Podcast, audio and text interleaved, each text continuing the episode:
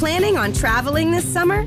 Make saving at the pump part of your plans with two times the fuel points from Harris Teeter. It's easy. Download your eVic coupon, and for every dollar you spend with your Vic card, you'll get two fuel points. That's up to $1 per gallon on quality fuel at participating BP and Harris Teeter fuel centers.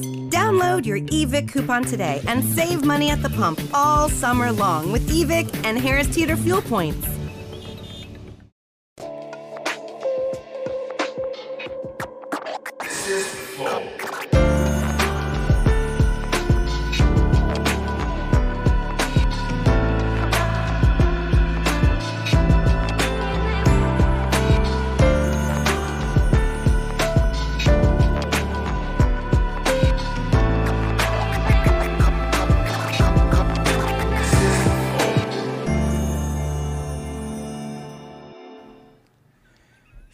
Começando mais um Flow. Eu sou o Monark, o Igor tá do meu lado. Salve, salve família. Hoje nós vamos conversar com o Antônio Tabet, vulgo Kibe. E aí, cara? Tudo bem? Tu é o Kibe ou tu é o Antônio Tabet? Antônio Tabet, Tá. Então eu vou te chamar de Tabet. fica à vontade. Acho que eu vou te chamar de Tunico. Cara, na, na escola me chamavam de Tonhão. Tonhão? É. É, eu tinha um amigo que era o Tonhão também. Pois é, porque eu com 14 anos eu já era muito alto, assim, aí era Tonhão. Mas os meus amigos de, de infância me chamam de Tonhão até hoje, da escola, né? É? É. Então, mas eu vou te chamar de Kibe, que é menor. Puta. então Toda tá. essa se- volta. Então por que você perguntou, né? pra quê, né? Eu vou te chamar de Jussara. Tá bom. Pô, Fechou. o Palmito Demorou. é bonzão. Bom, obrigado por ter vindo aí, aceitar conversar com a, é, aceitar aí conversar com a gente, cara. Imagina. Caralho, tu é uma figura, cara. Eu me amarro em tu.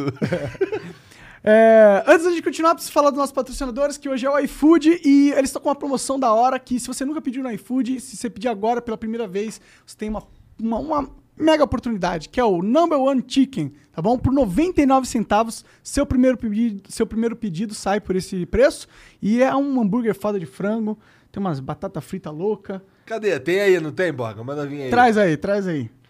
Number one. E pô, pede lá no iFood, iFood é bom, salva a vida de quem não sabe cozinhar, vulgo eu. Eu e, também. E o Igor também. E milhões de brasileiros aí que estão espalhados. Hoje eu almocei iFood porque vagabundo detonou a comida lá embaixo, né, Jean? Caralho. Olha lá a cara dele. O cara é magrinho só de raiva mesmo. É. Então vai lá, pede aí no Number One Chicken também, se você quiser. Eles estão aí em São Paulo e tem aonde mais? Procura aí onde tem. Eu não sei onde tem tudo. Em todos os lugares do mundo eu não sei. Infelizmente eu não sei. Cala a boca. Mas é isso, vai lá. O iFood é foda, pede, baixe e mande ver. Eu tenho que participar dessa publicidade? Não, não? Eu não posso falar uma coisa do tipo assim, caramba, 99 centavos, Pode falar Você pode. quiser. Então, maravilha, vou ajudar vocês. 99 centavos? É isso Cara, mesmo! Inacreditável. Não a oportunidade. Olha, coisa boa. Toma aí, ó. Você quer... Caralho, obrigado, De cara. nada, custou 99 centavos. Eu não acredito. Pra Na real você foi ver. de graça pra gente. Caralho. Nem isso, né? Nem isso, melhor Nem ainda. isso. Bom, então vai lá, vi- é, baixa Sabe o que, que é isso aqui? Ah, É um chicken burger do Number One Chicken. na boa chicken. E quanto foi? 99 centavos. Impressionante. Impressionante. Bom, é, outra coisa, se quiser virar membro... do- Ah, tem a Tribe também hoje, né? Ou a Tribe é uma escola de programação muito pica, que eles ensinam é, digitalmente, online, e eles têm um esquema que se você passar na bolsa deles, você faz o curso inteiro, não precisa pagar, e você só vai começar a pagar depois que você sair no emprego, que é, é, tem a, a partir de 3 mil reais, dentro da área. Né? Então você faz de graça se passar na bolsa, e só vai pagar se sair de empregado dentro da área, ganhando mais de 3 mil reais, pelo menos. É, esse é um dos jeitos de pagar. Exato. Mas dá pra pagar também. Se você Dá tiver você dinheiro, você vai pagar. só compra lá o curso, é um puta curso. E É a 90 profissão do futuro, essa porra. É, a maioria das pessoas que saem de lá, que fazem a Trab, saem de lá Mais de 90%. empregada. Mais de 90%. Então não perca essa oportunidade, faça a Tribe, é bitribe.com.br flow, tá bom? E, porra, Entra lá, aprende a ser programador, fica rico e depois me fala se foi maneiro. e depois investe no flow, É, depois cria uma empresa e investe no Flow. por favor. E se não pagar o curso, você pode comprar um hambúrguer por 99 porra. centavos. Porra. Melhor investimento isso aí. Faz o curso comendo hambúrguer Tá muito geral foda. comendo hambúrguer, olha lá. É, Caralho. Os caras meteram a mão. Tá certo. É, ô, se quiser virar membro do Flow, é totalmente possível. Os membros do Flow eh, ganham acesso aos nossos concursos de sorte. Todo Aos di- nossos o quê? Concursos de sorte. Todo dia. Todo Gostou dia. da minha interação? Gostei muito. Tá. Foi ensaiado, né?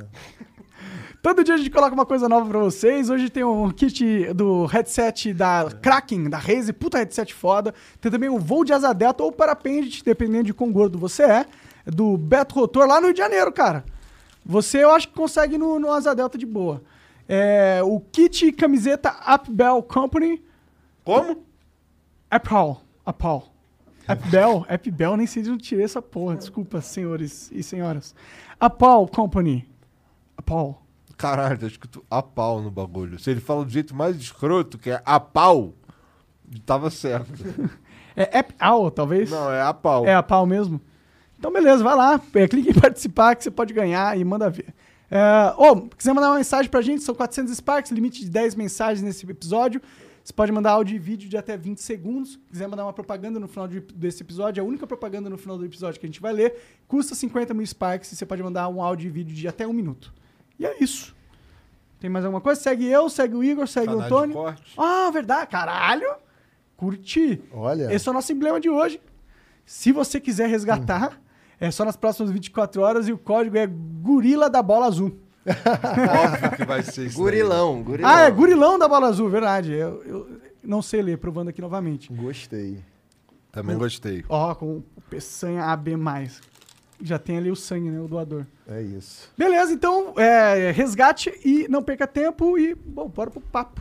Vambora. Cara, você é uma, um, com todo respeito, dinossauro da internet, né? Você tá há Sim. muito tempo aí, você meio que pavimentou essa estrada maluca aí, que hoje a gente vê que tá gigantesca.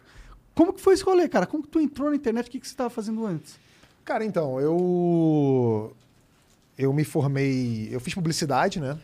Na, na UFRJ. E o meu sonho, quando eu comecei publicidade na UFRJ, era trabalhar numa agência. Dessas agências de publicidade moderninhas aqui de São Paulo, que fosse toda de fórmica branquinha, com puffs coloridos e pessoas descoladas, e fazer aquela coisa de festival de Cannes. Era o que eu queria. É, mas não foi tão fácil. Primeiro porque eu estava no Rio de Janeiro, o mercado publicitário do Rio de Janeiro é muito menor que o mercado aqui de São Paulo. E foi uma época que é, uma época familiar conturbada para mim. Meu pai tinha morrido, eu tava, eu, eu sou filho mais velho, então era uma situação meio delicada. Eu queria já começar a minha trilha profissional. E a UFRJ, na época que eu estava estudando lá, não era uma faculdade, era uma faculdade muito concorrida, foi um vestibular muito difícil de passar, é, mas eu consegui, fui muito bem, eu estava lá, mas eu sentia que se eu dedicasse muito do meu tempo à publicidade, à, à faculdade, eu não ia chegar a lugar nenhum, assim. Era uma faculdade que estava caindo aos pedaços, é, os professores estavam mais preocupados em fazer greve e falar... Ser ativista político? É, mais ou menos. Não, não foi legal aquele período e eu, eu pensei assim, bom, eu preciso, eu preciso começar a trabalhar. Eu preciso aprender alguma coisa. E aí, hum, é, logo no segundo período da UFRJ, eu busquei um estágio. E meu primeiro estágio foi na Rádio Globo. Pô, bom primeiro estágio. Foi ótimo o primeiro estágio, mas eu consegui, assim, numa manobra louca, né? Para os jovens que. Qual é a câmera? Aquela ali? Para os jovens que estão nos. Essa aqui? Para os jovens que estão nos, nos assistindo, existia um negócio antigamente chamado orelhão. Né? Era um telefone público que você utilizava, que você usava com ficha e depois passou a ser cartão. Você usava o orelhão. E eu, para conseguir esse estágio, eu passei trotes para a Rádio Globo. É, para ver se eu conseguia falar com alguém Pica. pica. E aí, passando trotes, usando várias fichas de telefone na UFRJ da Praia Vermelha, eu consegui falar com José Carlos Araújo, o narrador esportivo, que era diretor. Carlos Araújo. Exatamente, ele era diretor de esportes da Rádio Globo. Da hora. E aí eu fingi que eu era diretor de alguma empresa, não lembro qual foi o caô que eu mandei lá para a mulher da Rádio Globo. E quando ele atendeu o telefone, eu falei assim, Zé Carlos, então, meu nome é Antônio Tabet, eu eu não sou o diretor do sei lá o quê, eu consegui falar com você aqui agora e eu tô te ligando para te pedir um estágio. E acho que ele se amarrou naquela iniciativa louca de eu ter conseguido O contato dele de o uma forma contato totalmente... dele de uma louca, é, completamente maluca. Independente, só da, com as suas ideias, isso é da hora mesmo. É, então, Pessoas lutam, lutam, lutam pra ter uma oportunidade dessa, você criou com um orelhão. Aí ele falou, vem aqui. Aí eu fui na Rádio Globo. E aí, isso era 96. E ele falou assim: olha, é, eu vou te dar o estágio, mas você não vai ganhar nada. É estágio de graça. Eu falei, beleza. E fiquei lá trabalhando na Rádio Globo. E eu fiquei um tempo lá. Foi muito bom, foi um aprendizado muito bom. Eu comecei a ganhar logo em seguida. É, O que, que você fazia lá no estágio? Então, era parte de esporte da rádio. Então, é, fazia as coisas que estagiários fazem, né? Desde servir é o tudo. cafezinho até preparar o roteiro do programa e tal. E foi na Rádio Globo. é, foi muito louco, louca essa época da Rádio Globo, né? Tipo, é, como eu era estagiário, eu ia cobrir os piores jogos do Campeonato Carioca. Então, enquanto os caras estavam lá fazendo Fla-Flu, Vasco e Botafogo, eu ia cobrir a trio de arbitragem de Madureira e Olaria na Rua Bariri. Eu ia pro jogo do América e Americano no Caio Martins. Eu conheci todos os buracos dos estádios mais obscuros do Rio de Janeiro e, e ficava lá trabalhando fazendo isso. Então É. não se amarrava, não? Achava uma merda? Cara, eu achava legal, eu achava muito maneiro ir pra esses lugares e tal. O problema é que é, às vezes você ia pra um puta de um jogo merda, Bangu e Madureira, lá no estádio do Bangu. E você Longe pra caralho. Longe pra caralho, um calor de 50 graus na sombra. E você levava aquele tijolão de celular, que daquela época era o que você falava com a rádio. E, e porra, você imagina, estagiário, eu ia tudo empenhado, né? Porra, a- eu ia, estudava o, o Madureira, caralho. Eu ia com aquela porra lá, e aí o cara me botava pra falar no ar uma vez. Num período de cinco horas, que era de, de eu ir pra lá, voltar pra rádio. Antônio Pedro, como é que está aí no estádio Madureira? Aqui o Madureira está ganhando por 1 a 0 no oferecimento de tubos e conexões Tigre. Aí o cara, valeu, obrigado. Eu falava, é isso? Eu vim pra cá, fiquei cinco horas falar uma vez. Eu ficava meio frustrado. Mas ainda assim, eu me sentia, porra, estagiário, membro da equipe de esporte da Rádio Globo. Foi muito maneiro. E foi na Rádio Globo que eu tive o meu primeiro contato com a internet de uma maneira completamente Ao acaso? ao acaso. É, naquela época, os, os jornalistas da Rádio Globo, os roteiristas dos programas ainda usavam máquina de escrever, é, datilografia. Então, assim, é, os caras ficavam aquele barulho de redação e tinha um computador parado num canto da Rádio Globo e ninguém usava. Era um computador e parado. Ninguém sabia nem ligar. Entendi. Na época que o computador era o computador. Era, era o foda. computador, era tipo, é, sei lá, era como se você botasse uma, uma máquina de Nespresso numa, numa jaula dos macacos do zoológico. Assim, ninguém entende o que é aquilo. E, e ficava ali parado no canto. E aí eu conheci um maluco da informática da Rádio Globo que falou pra mim: ah, pô, isso aqui é um computador, isso aqui vai ajudar vocês pra caramba. Eu falei, tá, mas como é que usa isso aqui? Ele, pô, isso aqui você liga aqui e tal. E era um computador ainda naquela época, tipo Matrix, né? Que era aquela tela preta que as DOS. letrinhas verdes que apareciam, DOS. Ele falou assim: pô, aqui você consegue ver em tempo real os resultados dos jogos no mundo inteiro. Caralho. Eu falei, pô, maneiro, né? Já vi aquela, aquela coisa. Porque antes de eu trabalhar na Rádio Globo, o Igor deve se ligar nisso, porque assim, quando a gente ouvia jogo na Rádio Globo, o cara tava narrando Flamengo e Vasco. E ele falava assim: bom. Vamos ao Centro Eletrônico de Informações com fulano de tal que vai dizer quanto é que tá o jogo do Remo e Paysandu lá no Pará. E aí eu, quando eu via aquilo, eu imaginava que, que, porra, o Centro Eletrônico de Informações da Rádio Globo, eu imaginava que era uma puta de uma sala, tipo daquelas da, É, do- do- da, da, da CIA, CIA, Os da Power NASA, Rangers. com computador, luzinha piscando, fios e o caralho.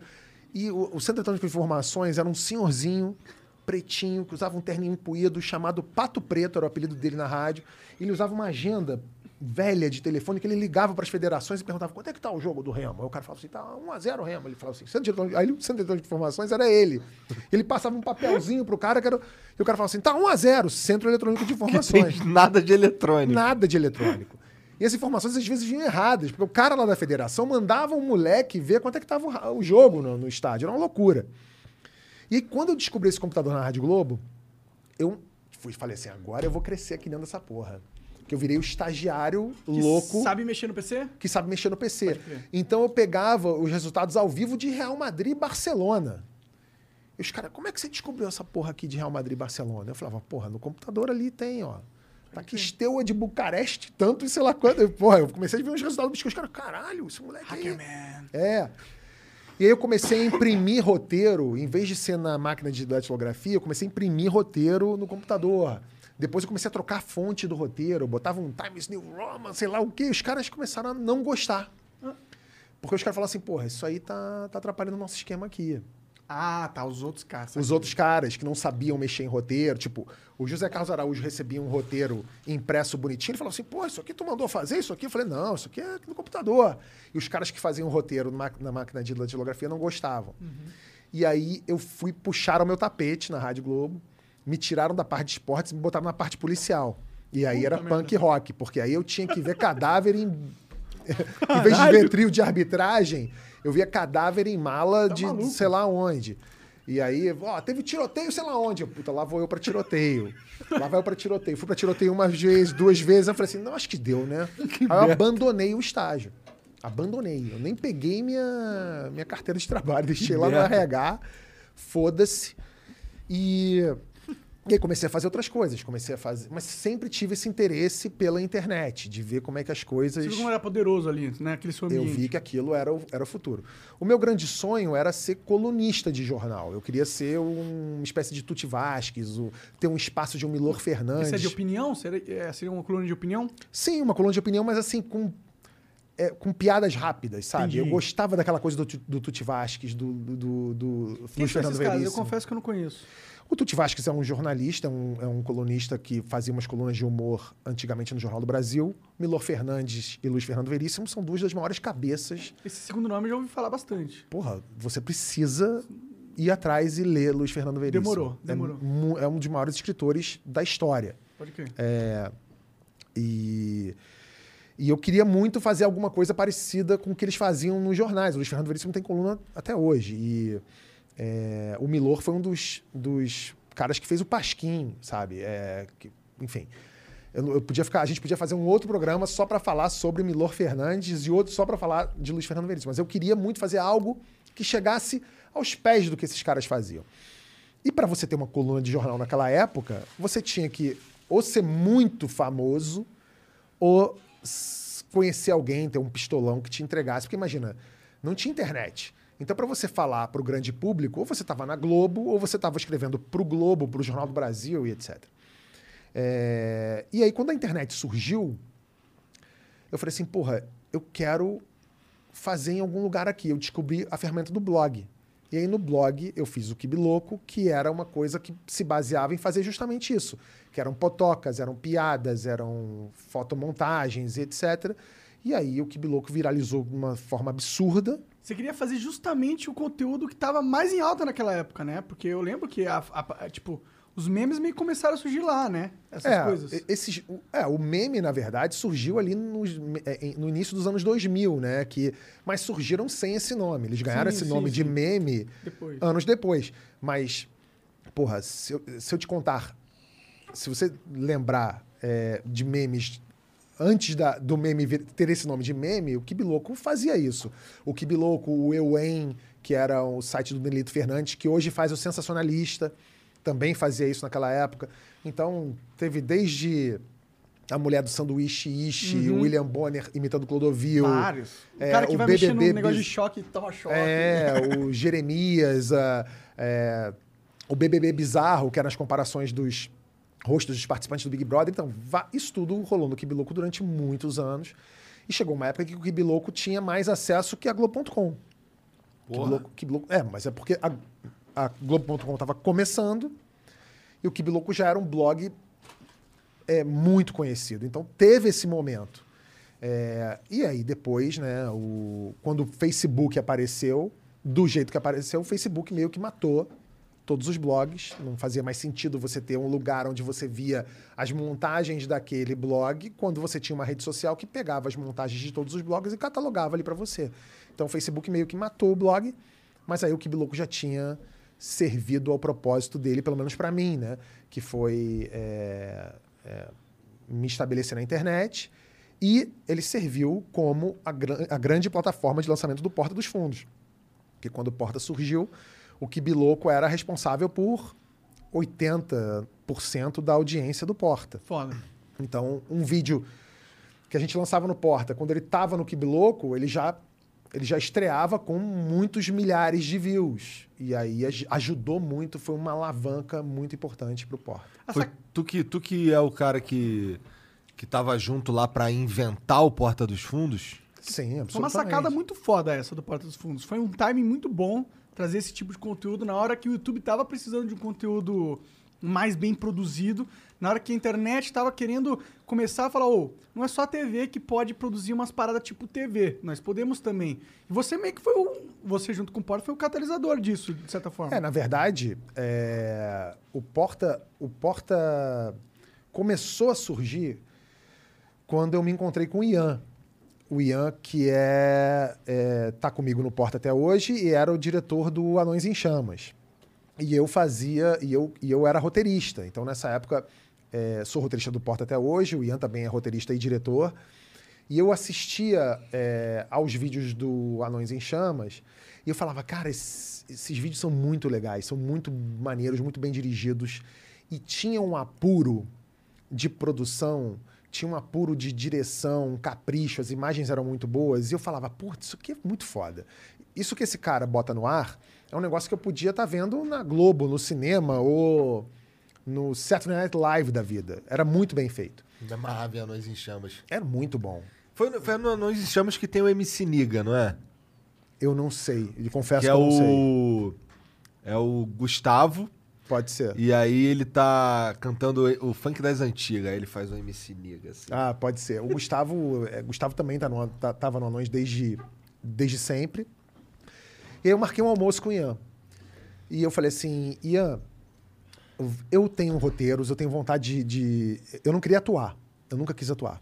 Eu queria escrever. Eu falei assim, eu tenho uns roteiros aqui e eu queria que você é, dirigisse esses roteiros e a gente publica esses vídeos no Kibiloco.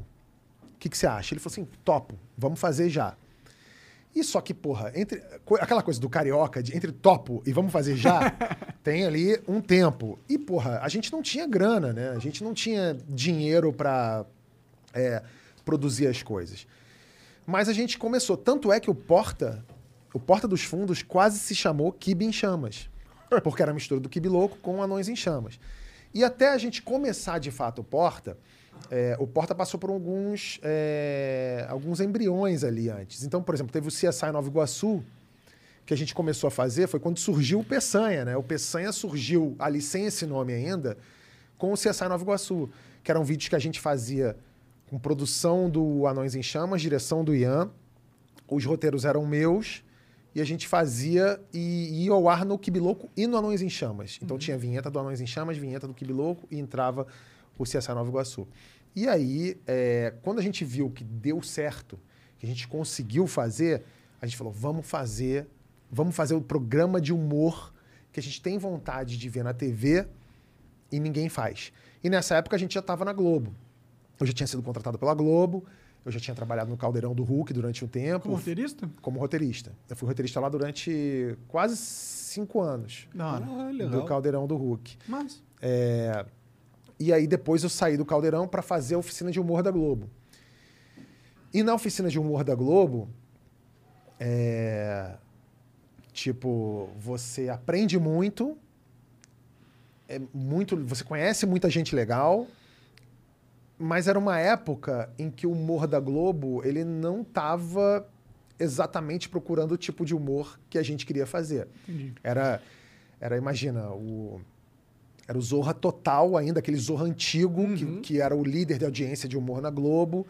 A busca era por um novo sai de baixo, assim, eles queriam alguma coisa que fosse aquele humorzão Mais popular. mais popular, então eles tinham assim, uma meio que uma encomenda pra gente, assim, de fazer na época, eles queriam um programa que fosse passado, que, que se passasse dentro de um shopping, uma sitcom barra... É, Esquetezinhas é, esquetes isoladas. É. E aí, quando eu escrevia as coisas que eu gostava na oficina de humor, eu era muito gongado. Tipo, Entendi. eu escrevia e os caras chegavam e falavam assim, pô, isso aqui não é humor. Porra, isso aqui não é engraçado, pô, isso aqui é ativismo político, isso aqui é bandeira, isso aqui sei lá o quê. E eu discordava, eu achava engraçado pra caralho. E aí, quando a gente calhou de no fim de 2011, é, todo- todos nós É, o Ian tava na Globo também nessa época. O Ian trabalhava como no Caceta. Eu tava n- nesse, nessa oficina de humor. A gente falou, bom, agora que a gente saiu da Globo, vamos tentar botar de pé esse programa. E aí a gente, a gente já, o Ian era muito, o Ian era muito amigo do Fábio. O, a gente conhecia o Gregório, e aí depois veio o João. A gente meio que se juntou e falou assim: vamos fazer? Vamos fazer. Juntou essa galera. É, tinha um outro pessoal do elenco do Porta que começou lá atrás com a gente que queria ter um envolvimento, mas só como ator mesmo, não queria. Ser dono da empresa? Não, não queria, não queria se envolver com outras coisas. Porque, imagina, o Porta no início, a gente pagava. Pagava para botar no ar. E pagava uma grana que na, na época doía no nosso bolso. Eu- eu botava- botar- Uma a gente botava, produção. botava, tipo, cinco pau cada um por mês para botar um negócio de pé. E durante um bom tempo foi assim. E teve um mês que aumentou para 10. Então, assim, cara, era dinheiro que era o dinheiro do FGTS da Globo que a gente estava gastando para botar o Porta no ar. É, e aí a gente começou. A nossa ideia inicial era fazer um programa de humor mesmo, de meia hora. É. Tipo um Sat- Saturday Night Live. Exatamente. E aí a gente fez o programa, esse pilotão de 15 minutos, eram 15 minutos. E aí a gente falou assim, puta, tá pronto. A gente via o programa, a gente falou assim, pô, isso tá bom pra caralho, isso é muito bom, isso é melhor do que tudo que tá na TV.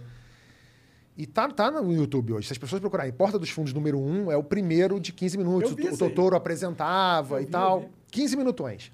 E é, antes de botar no YouTube, a gente levou pra Sony, aqui em São Paulo, e a gente levou pra MTV.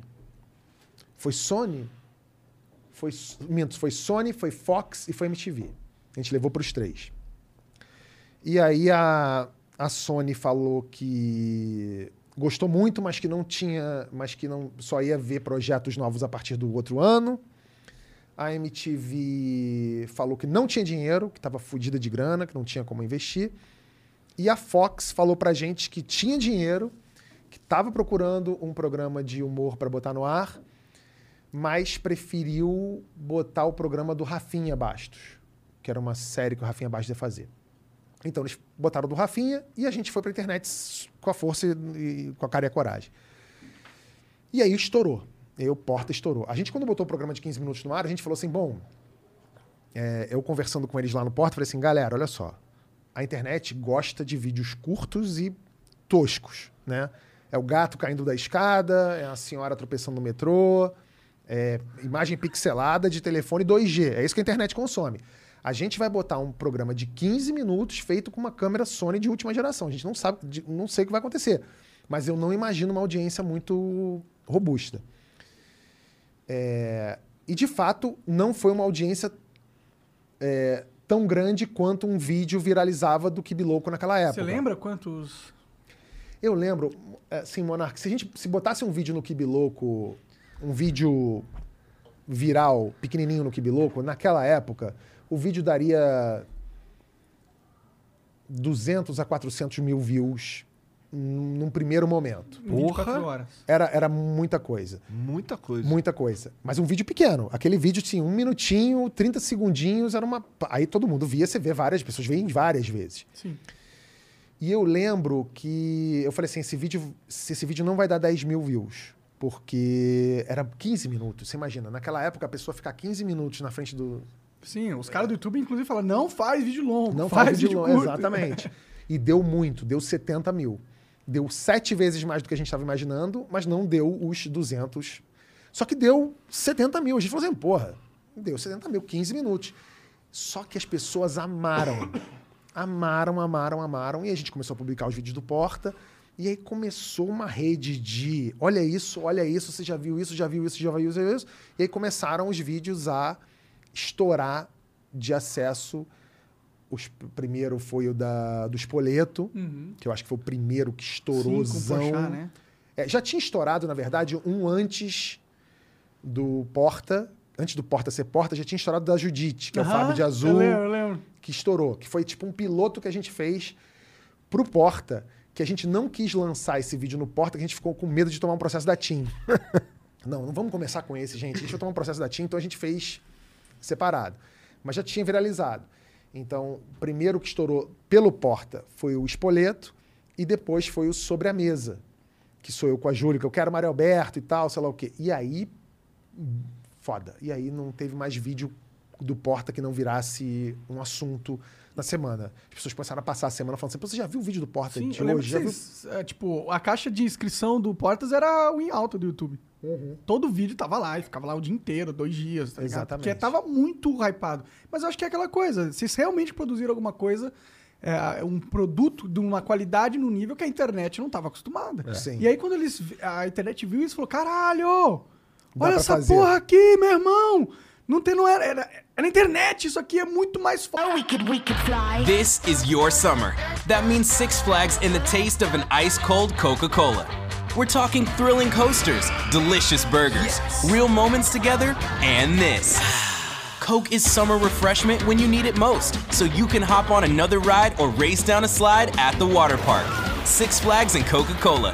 Come make it yours. Visit sixflags.com slash Coke to save up to $20 on passes, plus daily tickets starting at $34.99. foda que o Zorra Total, tá ligado? Tanto É. que o, o Zorra Total, ele meio que se transformou, e eu sei que foi por causa do Porta dos Fundos. Ou Não, eu tô to- enganado? Não, total. É, vai ser difícil alguém assumir isso lá. Pode crer. Mas é evidente que foi, né? Assim, o Porta dos Fundos influenciou muito é, o, o novo humor da Globo, que é muito bom, aliás, tem muita gente boa lá.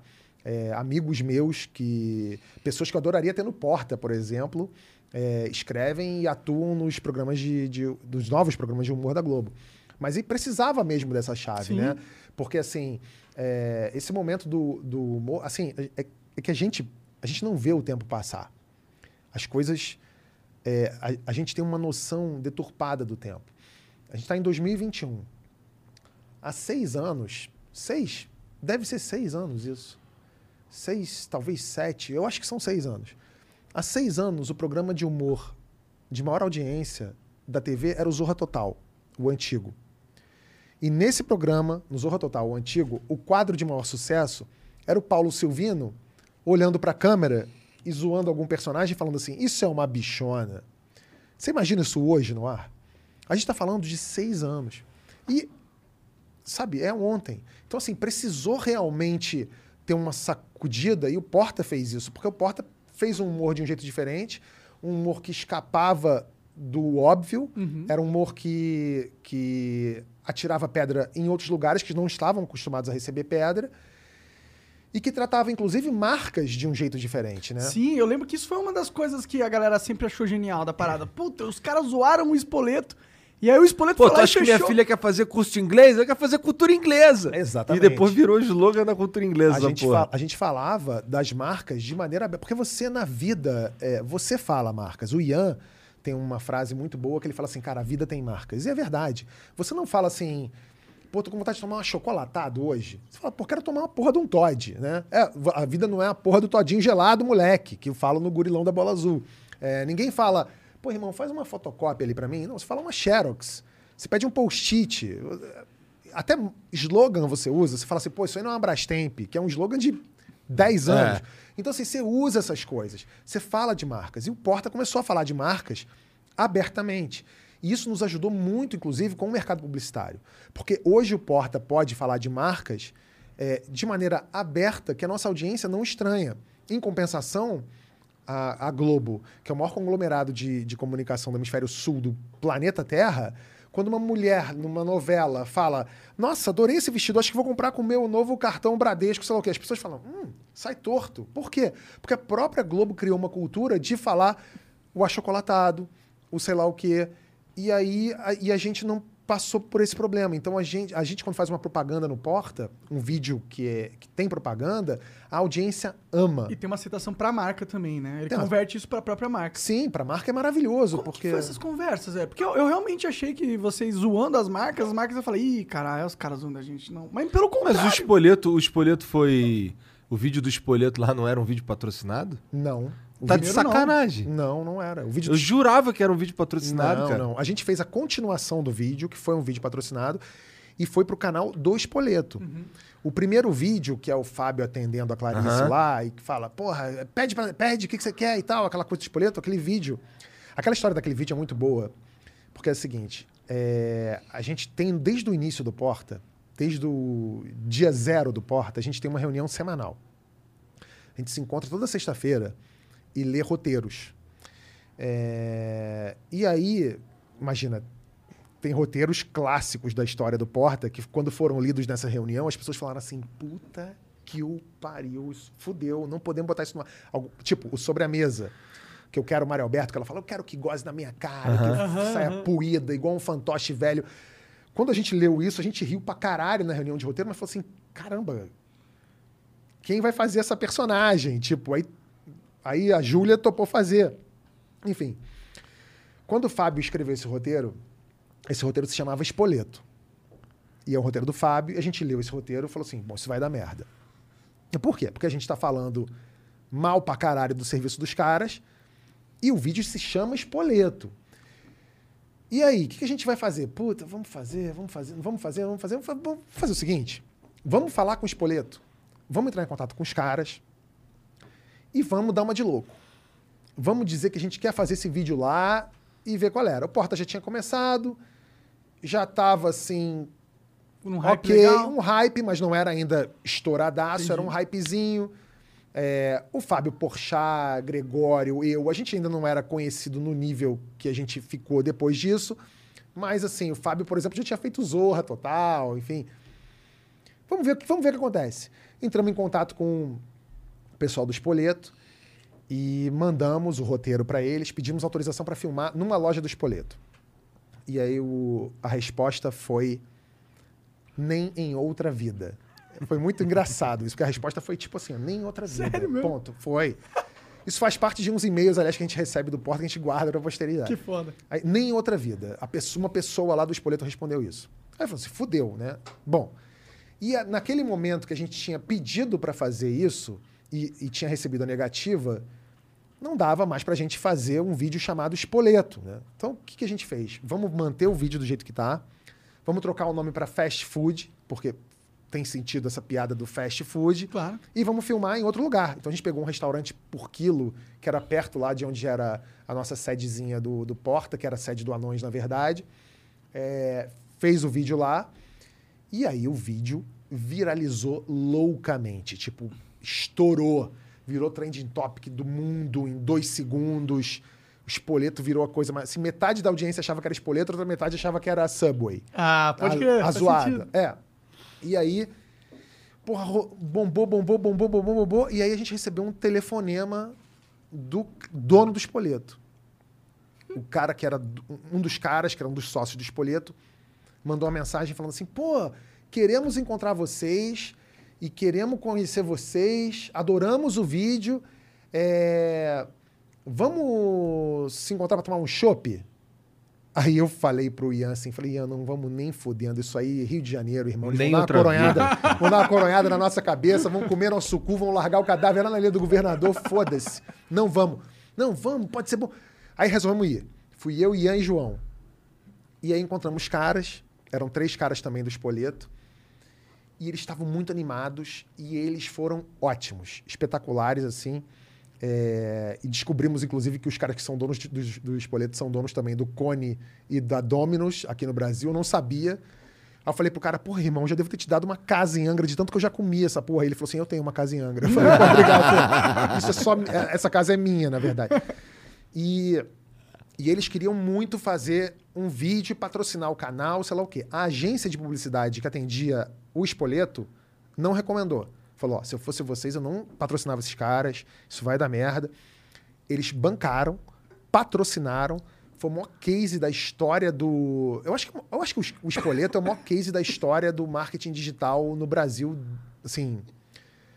Ever. Semelhante, eu acho que não, te- não teve nada semelhante. Eu não consigo pensar em nenhum também. Pois é, e aí eles, eles romperam o contrato com a agência, falou, "Nossa, a agência que não enxergou isso, esquece. Romperam o contrato com a agência, Caralho. ficaram com a gente, patrocinaram porta durante um ano, um ano e pouco. Foda. E a gente fez mais dois vídeos pro Espoleto e estourou. E aí, depois disso, todas as empresas começaram a procurar o Porta, falando assim: eu quero um vídeo tipo Espoleto. Eu quero um vídeo tipo- Pulacha aí minha marca. mais ou menos isso. Teve co- algumas coisas a gente fez. é, assim, algumas coisas não. A maioria das coisas a gente fez porque assim, o cliente que procura o porta tem que entender que está procurando o porta, né? É a mesma coisa do cara que fala assim, porra, eu quero procurar o porta e quero fazer uma coisa coxinha, arroz com É. feijão, não vai fazer. Então, quem procurou o Porta e deixou o Porta fazer do jeito que a gente queria, deu muito certo. E a gente já fez com milhares de marcas, né? Que vão de marcas eh, multinacionais inacreditáveis que eu eu nunca imaginei que a Coca-Cola, o Facebook e a Disney e a Marvel procurassem o Porta. E procuraram, procuram até hoje para fazer publicidade. Maneiro Mas demais. É foda demais. Tipo, pra mim, eu, é, tipo, é o poste mijando no cachorro, mas me deixa feliz pra caralho. Tipo, eu sou muito fã da Marvel, eu sou muito fã nerd, assim. Caralho, a Marvel. A gente quase fez um vídeo com o Samuel Jackson pro Porta pra ele viver um Nick Imagina, Fury. Você imagina? foda. Ia rolar, ia rolar, tava marcado de fazer. Foi a pandemia que fudeu? Não, não foi a pandemia porque foi antes, foi um conflito de Ah, agenda. A gente ia fazer um filme com, a gente ia fazer um vídeo do Porta com a Brie Larson de Capitã Marvel e o Samuel Jackson de Nick Fury contratando Peçanha pros Vingadores, você imagina. Que foda. Ia cara. ser tipo épico e a gente ia fazer isso. E não deu por um conflito de agenda e tal, sei lá o maneiro. quê. Então assim, é muito foda. Mas teve empresa que procurou a gente é, e não deu certo. Por quê? Porque a empresa quer o porta, mas não quer o porta. Ela quer o porta, mas Que é a relevância do porta, mas não a essência. ela quer o porta, mas quer botar pi no palavrão. Ah. Aí não é, minha, sabe? É, tem um vídeo do Porta chamado Parabéns, que é um vídeo, não sei se vocês assistiram, que faz uma sacanagem com aqueles restaurantes que tem parabéns pra você, tipo Sim, Outback, Tô ligado. que é uma loucura e tal, sei lá o quê. Uma pessoa do Outback lá, lá né, bem nessa época, me ligou perguntando assim: putz, a gente queria fazer um vídeo tipo espoleta. Eu falei assim: porra, olha que curioso, eu acabei de escrever um roteiro chamado Parabéns, que brinca com isso aqui do. que acontece no Outback. E ela falou assim: pô, que maneiro, manda o roteiro pra gente ler. Aí eu mandei o roteiro. E ela devolveu e falou assim: hum, olha, a gente adorou o roteiro, ele é incrível, é maravilhoso. A gente só queria incluir uma fala. Aí eu falei: qual é a fala? É, eu queria que o, o garçom, é, logo depois do, daquela catarse que acontece do parabéns, sobe um anão na mesa e champanhe, um mija na cara do outro, uma loucura. Quero que logo depois que aconteça isso, o garçom olhe para a câmera e fale: ainda bem que isso não acontece no espoleto. Aí eu falei: amor, não dá, isso não é um vídeo de humor, isso não é vídeo do Porta. Isso quer outra coisa. Você quer fazer isso pro seu canal? Não cria no Porta. Não, não vai rolar. E aí não rolou. Não fizemos, a gente fez o vídeo do jeito que a gente fez. A gente não fez, evidentemente, num Outback, porque não, não fomos contratados para isso. A gente fez em outro restaurante. O vídeo bombou. Agora, pergunta se eu, até hoje, posso entrar no Outback. Não, porque eu entro no Outback todo dia é meu aniversário. Porque os filha da puta vêm cantar aniversário de sacanagem pra mim. E eu tô comendo no Outback, vem um gato. Parabéns, meu. Puta que pariu, quase infarto toda vez. Que eu vou no Outback, cantam parabéns A pra mim. vingança do Outback. É a vingança do Outback, cara. Maneiro. É. É Pô, isso. mas, mas eu, eu não sei se eu tô enganado, mas vocês chegaram a fazer um filme do Porta, não é? Fizemos um filme chamado Contrato Vitalício. E aí, como que foi fazer um filme do Porta? Porque é um outro tipo de formato, né? Não, fazer um filme é muito maneiro. Assim, é, o filme do Porta ficou muito aquém do que a gente gostaria de fazer, porque é, Não teve a mesma liberdade? não teve, tudo, tudo é nosso. Mas assim, é, eu acho que o, o equívoco naquele momento de fazer um filme do Porta é porque a gente estava muito hypado e queriam muito que a gente fizesse um filme do Porta. Vamos fazer, vamos fazer, vamos fazer, vamos fazer. Então a gente fez muito. Vamos fazer. E aí é, baixou tudo na gente, assim, que foi um, o erro assim que a gente pensou. Vamos fazer um roteiro? Vamos. E aí, o primeiro, a primeira ideia de filme do Porta era um filme com sketches mais longas. Era tipo um Relatos Selvagens, aquele filme argentino que eu acho incrível. Quando eu assisti Relatos Selvagens, eu falei assim, puta, o filme do Porta era pra ser isso. Fiquei pensando, né? E a gente fez um roteiro que era um roteiro de, de sketches longas. Cada sketch ia ter meia hora. Né? Eram, eram curtas, grandes... curtas, Eram curtas dentro de um Dentro longa. de um longa, exatamente. E a gente achou muito engraçado, tava muito bom. Eu lembro até hoje desses curtas e eu sacane... eu, eu- o Ian é puto comigo, o Fábio, que eu falo assim, porra, vamos fazer, vamos fazer, eles não querem mais fazer, eu fico com vontade de fazer, mas não rolou ainda. Mas eu acho que um dia vai rolar. E aí a gente que- pensou em fazer esse filme e tava decidido, vamos fazer esse filme. E a gente foi fazer uma leitura do filme.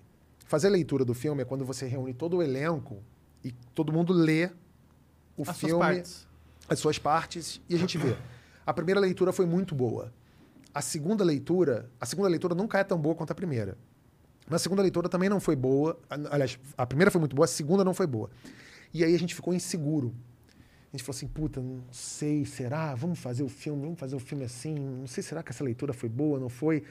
E a gente ficou tão inseguro com essa coisa de fazer filmes de sketch, porque diziam pra gente que fazer filmes de sketch não dá muito público. O público não gosta de filmes de sketch. E a gente ficou, puta, então não vamos fazer. E a gente fez um outro filme, aí sim, uma história, só que a gente fez isso mais É. Pra aproveitar o momento. aproveitar o momento e foi mais atabalhoado do que a gente queria. E aí o filme, o filme cumpriu o papel dele, a gente é, botou o filme na, na praça, mas assim, o filme deu menos. é, não foi tão bom quanto a gente gostaria. O que- o que, e- que é um filme bem? É bilheteria? É, é estar em mais salas? Cara, posso falar? Eu acho que pra gente no Porta, o que importa não é a bilheteria, não é o número de salas, não é nem crítica. O que importa é a gente rir. E a gente viu o filme e falou assim: puta, não ficou como a gente queria, mas não tinha o que fazer. Tá Não é, não é- é, a gente no Porta, pra você ter uma ideia, a gente tem essa reunião de roteiro toda sexta-feira, e esses roteiros são escolhidos, são lidos, às vezes são mexidos, são lidos novamente, são aprovados. Depois de aprovados, eles vão para produção. Chega na produção, ele vai para a produção. Na produção, ele é filmado, ele é filmado no set. No set ainda, ainda tem gente nossa lá. Eu posso estar lá, Fábio, Greg. E a gente, às vezes, mexe alguma coisa no roteiro ainda no- no- enquanto está fazendo.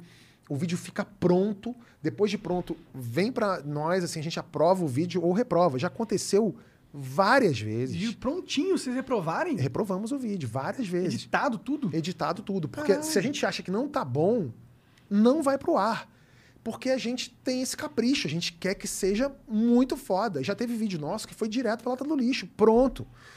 E o filme, não dá pra fazer isso, porque você tem prazo, não depende só de você, não é o meu canal de YouTube que eu tenho uma frente que eu falo, ah, não, não quero esse, vou botar outro.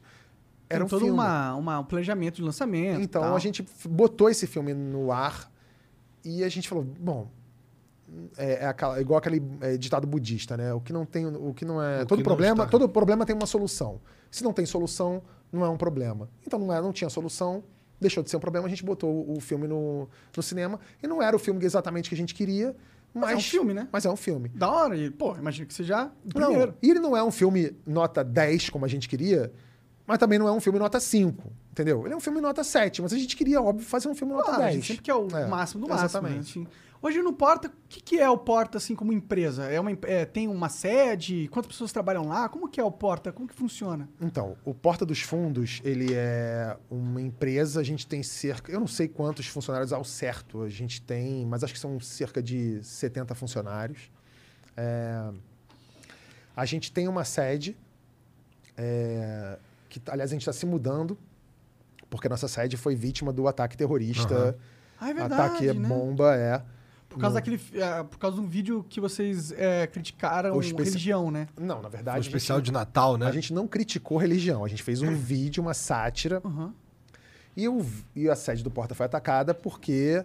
É, por, única e exclusivamente por homofobia, né? Porque havia, durante o vídeo, durante o especial de Natal, havia uma sugestão de que Jesus pudesse ser gay. Isso é um crime, aparentemente. Não, mais que um crime, né? Parece que é tipo. Você merece morrer por causa disso. É. Tamo, E- tamo no Irã agora. Exatamente. E aí. é, mas tem uma sede. é, e são 70 funcionários. Hoje a- é é uma empresa que é. Metade ela é da Viacom, que É uma puta- adquiriu metade puta da empresa empresa. É um, é um- é- é um conglomerado de comunicação que tem, por exemplo, a Paramount, tem a MTV, tem a Nickelodeon e, e o Porta. E a outra metade é nossa, dos sócios originais do Porta. Foda. É. E, e tu vai lá trabalhar direto? Você vai todo dia lá, pega o carro, vai no Porta? Eu não vou para lá há dois anos, desde o início da pandemia, Pá, porque a tá, gente, pode crer, porque a gente está remotamente. Tá com saudades? Não? Você gosta desse rolê de, de trabalhar na tua empresa e tal? Cara, então, é- eu, eu gosto, mas assim, não é muito nosso hábito, porque a gente vai lá normalmente uma, duas vezes por semana. Por quê? Porque quando a gente grava, a gente não grava na sede do Porta, a gente grava Em em externa, em locações. Então, duas a três vezes por semana eu tô gravando em locações. Tem um dia que eu faço outros trabalhos também, eu não tô só no Porta. Pode crer. E aí tem um dia fixo que é o que a gente iria no Porta, que eram as reuniões de sextas-feiras. E eventualmente havia outro dia que a gente ia para resolver uma coisa, resolver outra. Até filmar dentro do Porta a gente já fez. Mas é, normalmente a gente ia uma, duas vezes por semana quando a empresa estava funcionando presencialmente. Esse lance do, desse especial de Natal aí, em algum momento passou pela cabeça de vocês tirar do ar? Nunca. Isso é Nunca. importante. Nunca. Mas vocês tiraram os outros vídeos do ar, não tiraram? Eu tô maluco. Nunca. Não? Nunca a gente tirou um vídeo do ar. A gente só tirou o vídeo do ar por, assim, tipo, o vídeo tava ruim por algum motivo Nunca qualquer. pela, pela própria liberdade Ou de Não, expressão. polêmica, teve uma vez, teve uma vez que o Anthony Garotinho, eu acho, Putz. É, ele entrou com uma ação pro YouTube tirar um vídeo nosso do ar e tirou o vídeo do ar, mas ficou tipo um dia, dois dias fora e voltou depois. Tu lembra qual que era o vídeo? Não lembro mais, mas é um vídeo que a gente sacaneia ele. Também foda-se. Porra, Ah, foda-se. é. Mas assim, e, é, e tentaram tirar vários vídeos do Porta do Ar. Tentaram com afinco, né? É, o- o- políticos tentaram, o- a igreja tentou, religiosos tentaram, o Botafogo tentou Caralho. Botafogo e tentou. ninguém nunca tirou. Tá certo, essa Tá porra certo, é tem que mesmo. defender a liberdade de isso. expressão, senão a gente vai virar o Irã. Se vocês começarem a, Né, nesse aspecto, a sim. pedalar pra trás nesse negócio, tem que tancar, meu. E daí se se insinuou que Jesus pudesse ser gay? Foda-se. Não, o pois problema? é, pois é. Não é um crime, não, não... mas a gente vive num país em que é, você imagina, se bota um especial de Natal desse no ar e é, a gente sofreu, Porta dos Fundos sofreu o primeiro ataque terrorista depois da redemocratização do Brasil. Esse cara até fugiu pra Rússia, né? Um negócio Não. louco. Não, é, segundo a polícia, foram cinco. Há cinco suspeitos, né? Entendi. Cinco- um grupo de cinco pessoas orquestrou isso. O principal deles está preso na Rússia. Os outros quatro estão por aí, estão foragidos. Então, e a polícia tá atrás, mas isso já faz dois anos. Ele tá com um molotov, foi isso? Foram três coquetéis Molotov na sede do Porta. Caralho, É, que, na ab- véspera do Natal. que absurdo essa porra, né, mano? O cara saiu de casa por causa de um vídeo. Tá aí algo que Jesus faria, né? É. O cara é. tava em casa lá, viu um vídeo que ele não gostou, foi lá na produtora do vídeo, Tacou um coquetel molotov. porque ele não, tá, não tinha nada melhor pra fazer. É. Mas sabe o que, que é? Ele não fez isso porque ele não gostou só. Ele fez isso porque ele viu uma oportunidade Oportunidade de quê? de aparecer. Ele Caralho, mas que jeito bosta de aparecer. fez... Ué, mas ele conseguiu aparecer. Tinha gente que, que curtia ele no Facebook depois do que ele fez. É, a gente viveu, a gente vive nos últimos dois anos no Brasil uma, uma situação estranha. Coisas estranhas acontecem aqui. É, você imagina, esse cara, é, se ele não tivesse preso, é, eu tenho certeza que ele teria, ele iria tentar se candidatar a vereador ou deputado estadual e provavelmente seria eleito. É, E não é, não é absurdo pensar Não, isso mesmo. não, não é não é mesmo, absurdo pensar nisso. E assim, é, imagina, ele fez um vídeo mascarado, patético, sabe? Highlander. É, e, e falando, assumindo a autoria do ataque. Assumindo não, né? Porque ele fez mascarado. Então nem até essa covardia ele fez, ele teve que ser descoberto. É, mas tá lá preso na Rússia. Não deve ser legal se tá preso na Rússia, Deve né? ser frio lá. Deve ser frio e você não deve ser muito legal. Não deve ser legal ser brasileiro É. numa prisão na Rússia, não deve ser bacana. Os outros quatro estão. Tão, mas a polícia tá aí. Vamos ver se a Ele polícia. tá preso, preso mesmo na Rússia? Tá preso, preso na Rússia. Caralho! Se fudeu muito. Nossa Caralho. senhora. Mas por esse crime? Sim. Entendi. Ele, ele é procurado por esse crime e tá preso na Rússia. Que É, pira, e aí cara. tem um processo de extradição dele aí que eu não sei como é que tá. Nossa, esse maluco se fodeu muito. Muito. Muito. Pois é. Tá certo. Não tá tem que ter terrorismo no Brasil. Pô, pau no cu dessa Não, porra. não tem que ter terrorismo. É, É, em lugar nenhum. merda. em lugar nenhum, de preferência, em lugar nenhum. Mas é, a, gente, a gente sempre pensou assim: o nosso limite no Porta é, é a lei e, e, e ao nosso bom senso. A gente. É aquilo que eu falei: um roteiro do Porta ele não vai pro ar sem passar por muita gente. Não existe um maluco qualquer que fala assim, eu quero fazer isso e foda-se. Não, ele passa pro ar. Tem gente que fala alguma coisa, muda uma piada ou outra. Já acon- acontece com a gente. Acontece eu, às vezes, escrevo um roteiro, Greg, Fábio, Ian, João, qualquer que seja. Escreve um roteiro que chega na reunião de roteiro, a gente fala assim, pô, isso aqui não pode, isso aqui dá merda. A gente tem o nosso próprio departamento de vai dar filtro, merda, o nosso filtro. Então, quando ele vai pro ar, ele não passou por duas, três pessoas, ele passou por 15, 20. É, então, a gente sabe até é menor ali, né? é, a gente sabe até onde a gente pode ir. E a gente entende que as brigas que a gente quer ter, a gente quer ter. Então, ah, esse vídeo aqui pode dar merda. E aí? Vamos comprar? Vamos comprar. Então, pode dar merda. É evidente que quando esse tipo de coisa acontece, de tacarem três coquetéis de molotov na sua empresa e quase matar o vigia que tá lá, não é esse tipo de merda que a gente pensa que vai dar. É. E a gente espera que quando dá esse tipo de que quando dê esse tipo de merda, que as autoridades competentes e o poder constituído atuem para coibir esse tipo de coisa. Não Claro. foi o que aconteceu. O então ministro Sérgio Moro falou, fingiu que não aconteceu nada, Ah, não falou sério? nada, não falou nada. Para ele não existiu. Ele foi perguntado, perguntaram para ele sobre isso no Roda Viva. E ele não- Ele, ele, não, veja bem, isso não é um problema, aquela voz de pato dele não resolveu porra nenhuma, aquele merda. O, o, o, o Bolsonaro, nada. Assim, e, e, Porra, outros. tu esperava alguma É, não, coisa Bolsonaro, do Bolsonaro? realmente. Eu não espero nada de bom dele. desse bosta. Não espero, mas. é, é, enfim, Era o mínimo que o... Que, que era o mínimo. Se um presidente não, sério dele eu não esperava nada, mas o, do Sérgio Moro, que era o então ministro da Justiça e da Segurança Pública, porra, existe alguma coisa é, mais segurança pública do que Do um que atentado terrorista. terrorista, de três coquetéis. Molotov contra um- um, Contra uma mídia. não, contra, co- é, contra um, um coletivo de humor, uma, uma, uma, produtora de entretenimento, na véspera de Natal, que podia ter matado um pai de família. Me explica, o que, que pode ser mais?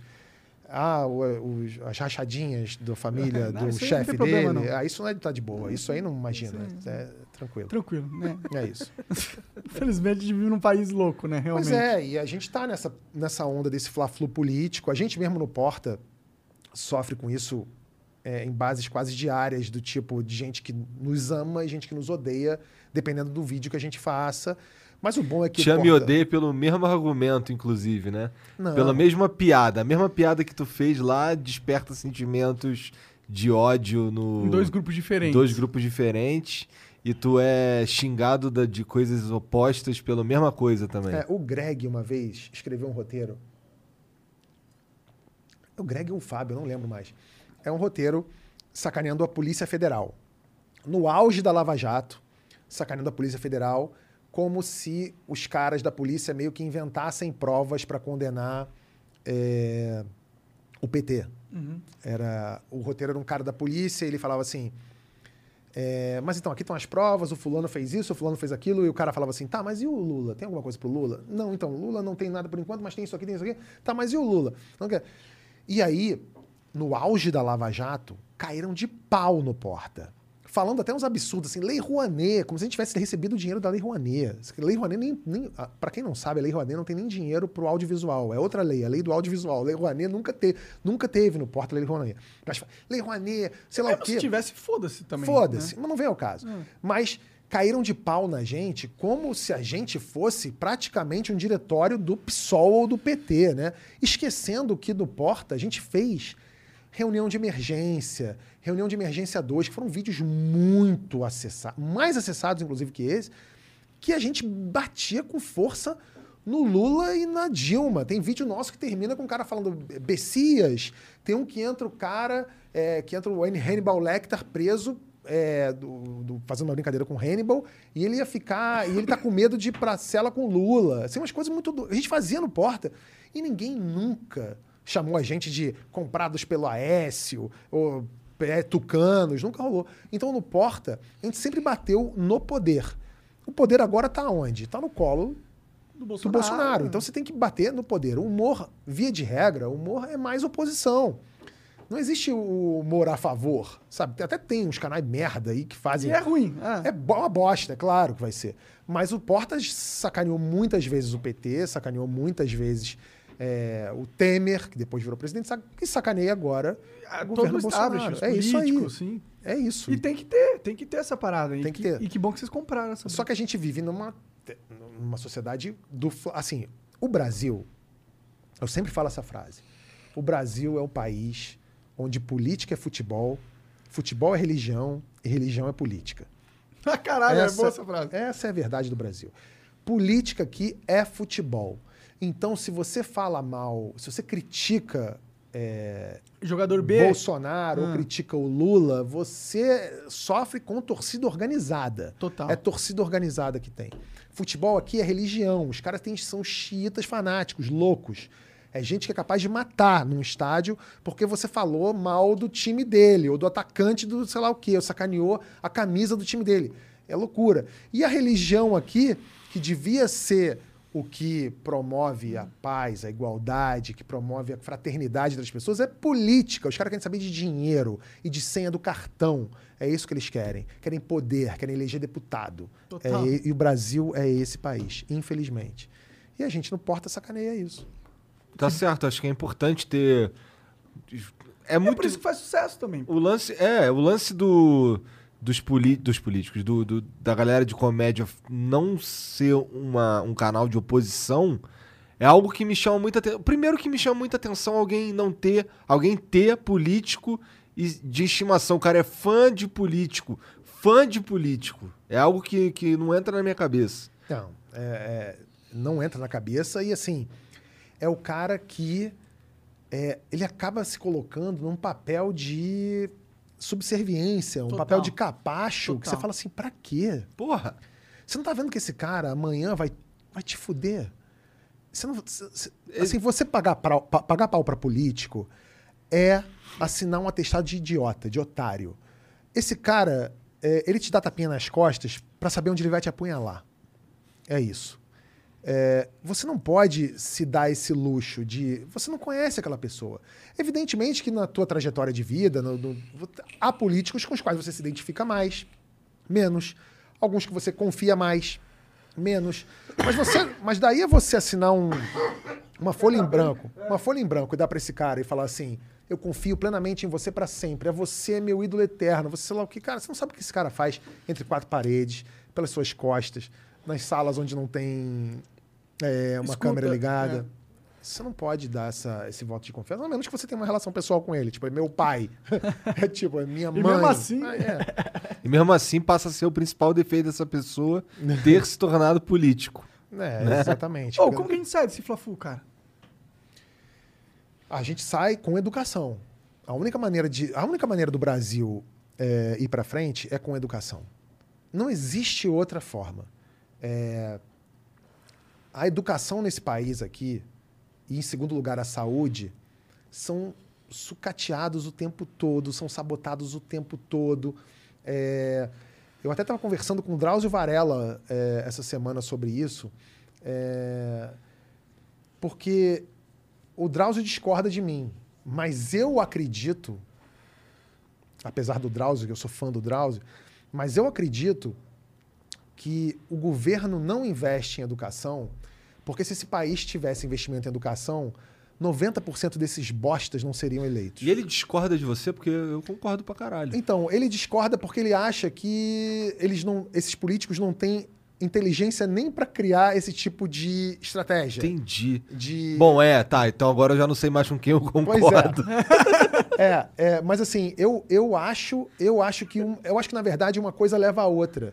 Porque eles de fato não são pessoas brilhantes, eles de fato não são políticos inteligentes, eles eles Mas é intuitivo. É- Mas- ele, mas ele sabe, ele sabe que dentro ali ele vai estar lá. Para ele fazer algo para educação, para saúde, é mó trampo, mó batalha. Ele só não vai dedicar essa energia, ele vai dedicar pros esquemas dele, pô. Não, e você vê que, é, assim, eu até estava falando sobre isso hoje, né?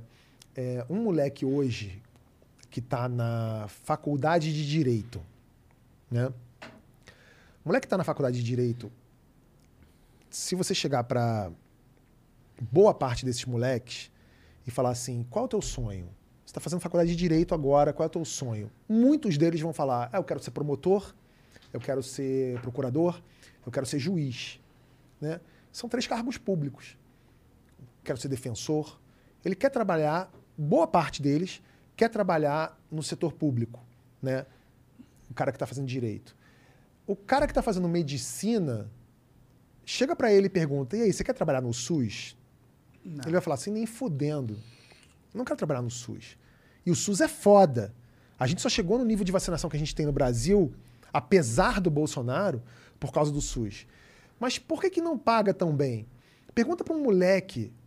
é, você imagina, existe carreira mais sabotada e mal vista do que professor no Brasil? É. O cara, quando você fala assim, fulano é o quê? É professor, o nosso inconsciente já grita, é fudido.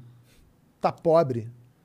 Professor devia ser a profissão mais nobre. O cara devia. O cara, o cara que é professor é, é, é, de escola pública, de faculdade pública, ele devia ganhar bem pra caralho. Ele devia ter auxílio. Esse sim merecia ter auxílio tudo. E não juiz. Não desembargador. Sim, esses caras ganham pra caralho. Desembargador, Pois é, promotor, tem. é vai- e 150 acumula, mil, é. acumula, acumula, acumula, acumula, acumula. Tem. É, E veja bem, não estou dizendo que não, não é importante. É claro que é importante, mas assim, esse país sabota a educação. Em segundo lugar, sabota a saúde. Se a gente tivesse uma sociedade educada e saudável, a gente ia crescer como um todo. A gente não ia eleger vários desses idiotas que estão lá. Gente que não, tinha, não tem condição de ser síndico do próprio quarto. E o cara é deputado ou senador em Brasília. É ministro. O foda é que esses caras já estão lá, eles meio que controlam se o dinheiro vai ou não pra educação, né? Então, mas uma coisa que pode nos ajudar muito é isso aqui, ó. Isso aqui. É, nos anos 80, é, as pessoas dependiam muito de TV aberta para se informar, ou do que era dito pelo vizinho.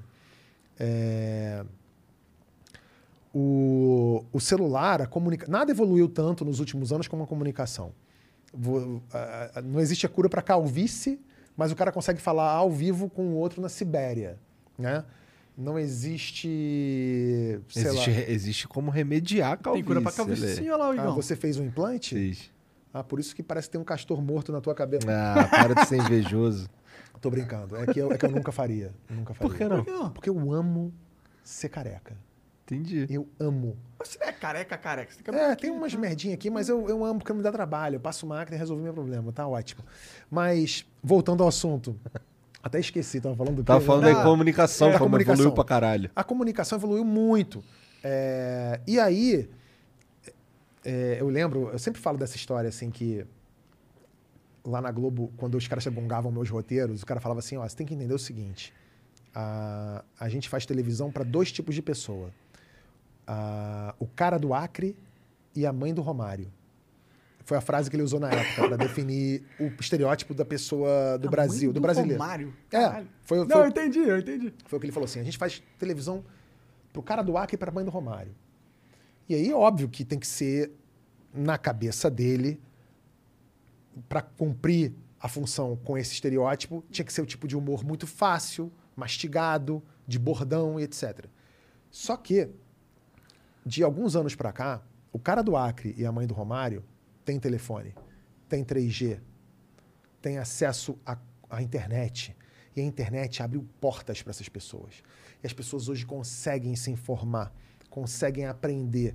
Então, talvez assim, e óbvio, com a esperança de que as políticas públicas do Brasil voltem a privilegiar a educação, é, espero que o- as pessoas mais humildes consigam, de alguma forma, ter acesso a um tipo de informação que faça com que elas, olha só, por isso que é tão importante esse combate à fake news. Por isso que é tão importante é, que esse tipo de, de informação seja é, é, combatida, as fake news mesmo, né? Não estou falando de é, pensamento Contrário. Con- Um pensamento contrário é uma coisa, opinião é uma coisa, mas eu tô falando de fake news. Por isso que é muito importante você combater fake news. A gente entra num problema na minha cabeça um pouco. Hum. Porque eu concordo que fake news é, um- é ruim, tá ligado? Você não quer a tiazinha no- recebendo mentira no zap e acreditando que a vida dela é uma mentira Sim. por causa de gente inescrupulosa usando as mídias sociais de um jeito mais eficiente. Mas que combate tu tá propondo às fake news? Esse que tá rolando aí agora de banir os cara, essas paradas? Alguma, alguma coisa sim. É, eu não posso, olha só, eu não posso é, é, ratificar tudo, eu não posso dizer que está tudo certo porque eu não sei de tudo. Aham. Eu não sei do- do- de tudo que está acontecendo ou de tudo que está sendo feito. Mas, evidentemente, eu sou a favor, sim, do combate às fake news e que, eventualmente, tire-se, sim, alguma coisa do ar. Sabe por quê? E vocês estão falando com um comediante, um humorista do Porta dos Fundos, que sofreu um. cuja empresa sofreu um atentado terrorista. Então, assim, ninguém é mais a favor da liberdade de expressão que eu. Eu sou o cara da liberdade de expressão. Acho que todo mundo tem o direito de falar o que quiser, quando quiser, do contraditório, e que, se for o caso, que responda judicialmente por isso e que a justiça seja feita de maneira clara, objetiva e justa. Ponto. Dito isso, é, a questão é a seguinte: hoje em dia, a tal liberdade de opinião ou liberdade de expre- de expressão está sendo confundida com crime, com apologia ao crime, com incentivo ao crime, ou até mesmo com é, é, você brincar ou sabotar com a saúde, sabotar a saúde das pessoas.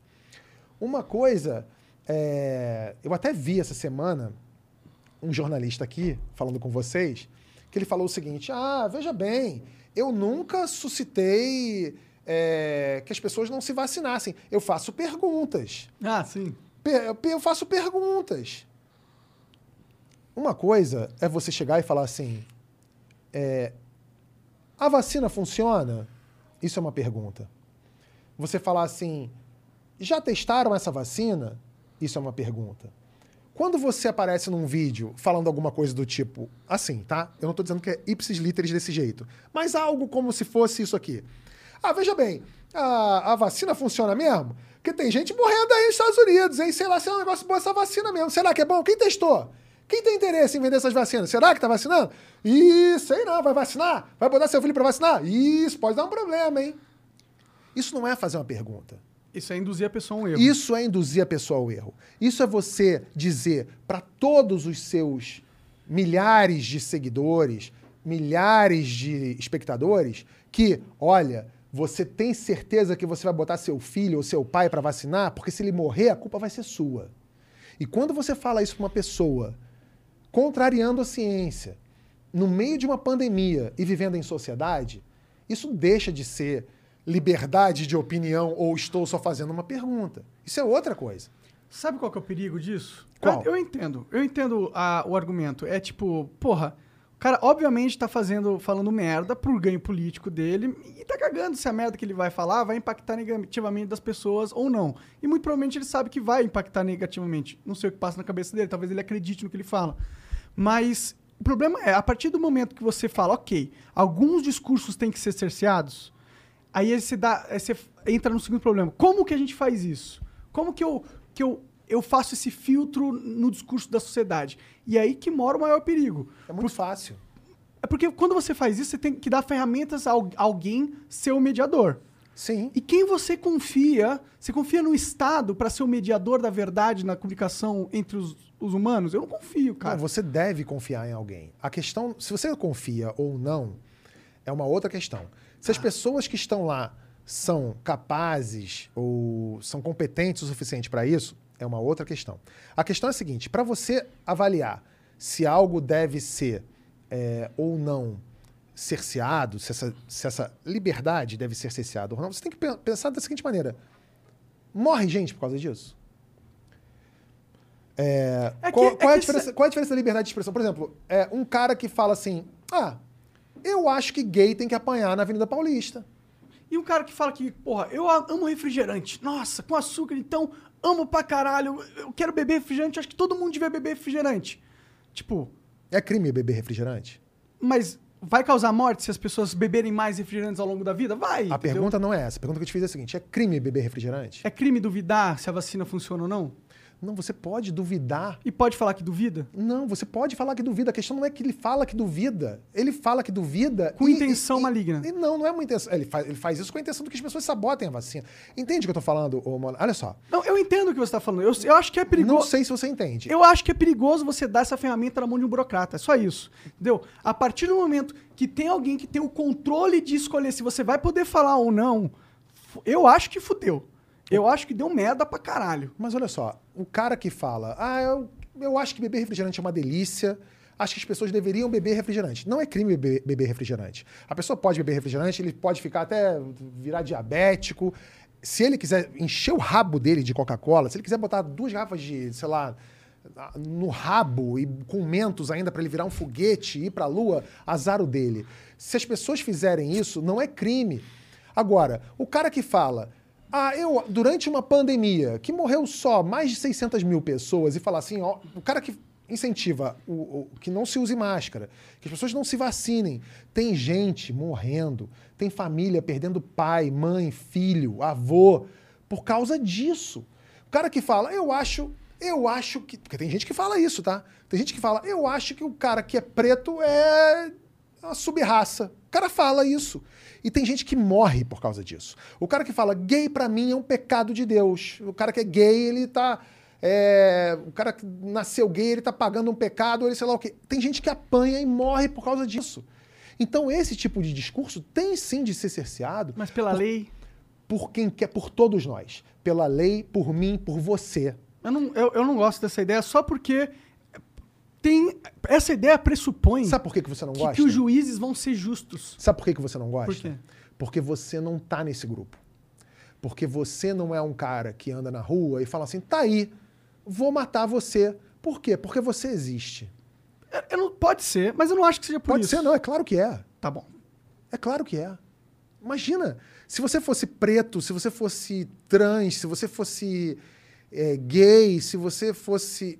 Se tivesse morrido alguém da sua casa, próximo a você, porque a pessoa acreditou em alguém da rádio XPTO que disse que vacina não era legal e a pessoa morreu, talvez até o seu luto demorasse a chegar, mas por causa da vacina. Mas todos os outros restos, todas as outras situações, com certeza você pensaria assim. E aí, por isso, eu pensaria que vale a pena eu dar na mão de um burocrata o poder de cercear a liberdade de expressão dos cidadãos. Se esse, se, se esse, se esse burocrata é, estudou para isso, é um cara preparado para isso e tem competência para isso, a gente precisa acreditar. Eu não estou dizendo, olha só, Monark, eu não estou dizendo que o que a gente tem hoje é o melhor dos mundos. E eu não estou de novo dizendo que essas pessoas são as melhores ou as mais adequadas para fazer esse papel, mas a gente precisa acreditar nas instituições. Eu prefiro acreditar num ministro do STF do que num paga-pau desse da Jovem Pan.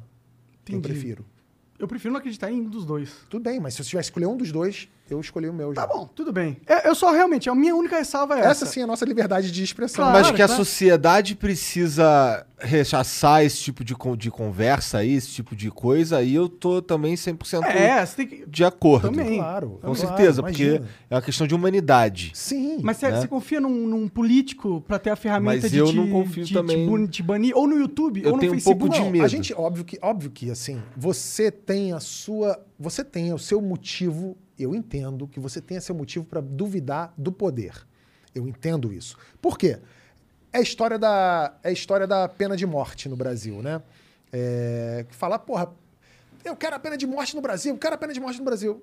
Não, cara, você não quer a pena de morte no Brasil, porque eventualmente vão matar. Quantos inocentes não vão morrer por causa disso?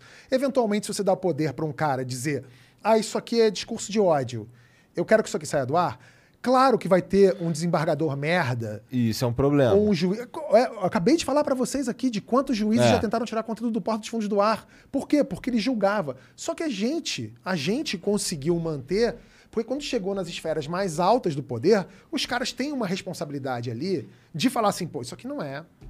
Isso aqui não é discurso de E ódio. quando não tiver? E eles tiverem. E quando um outro louco igual o Bolsonaro for o cara que tiver no controle dessa ferramenta?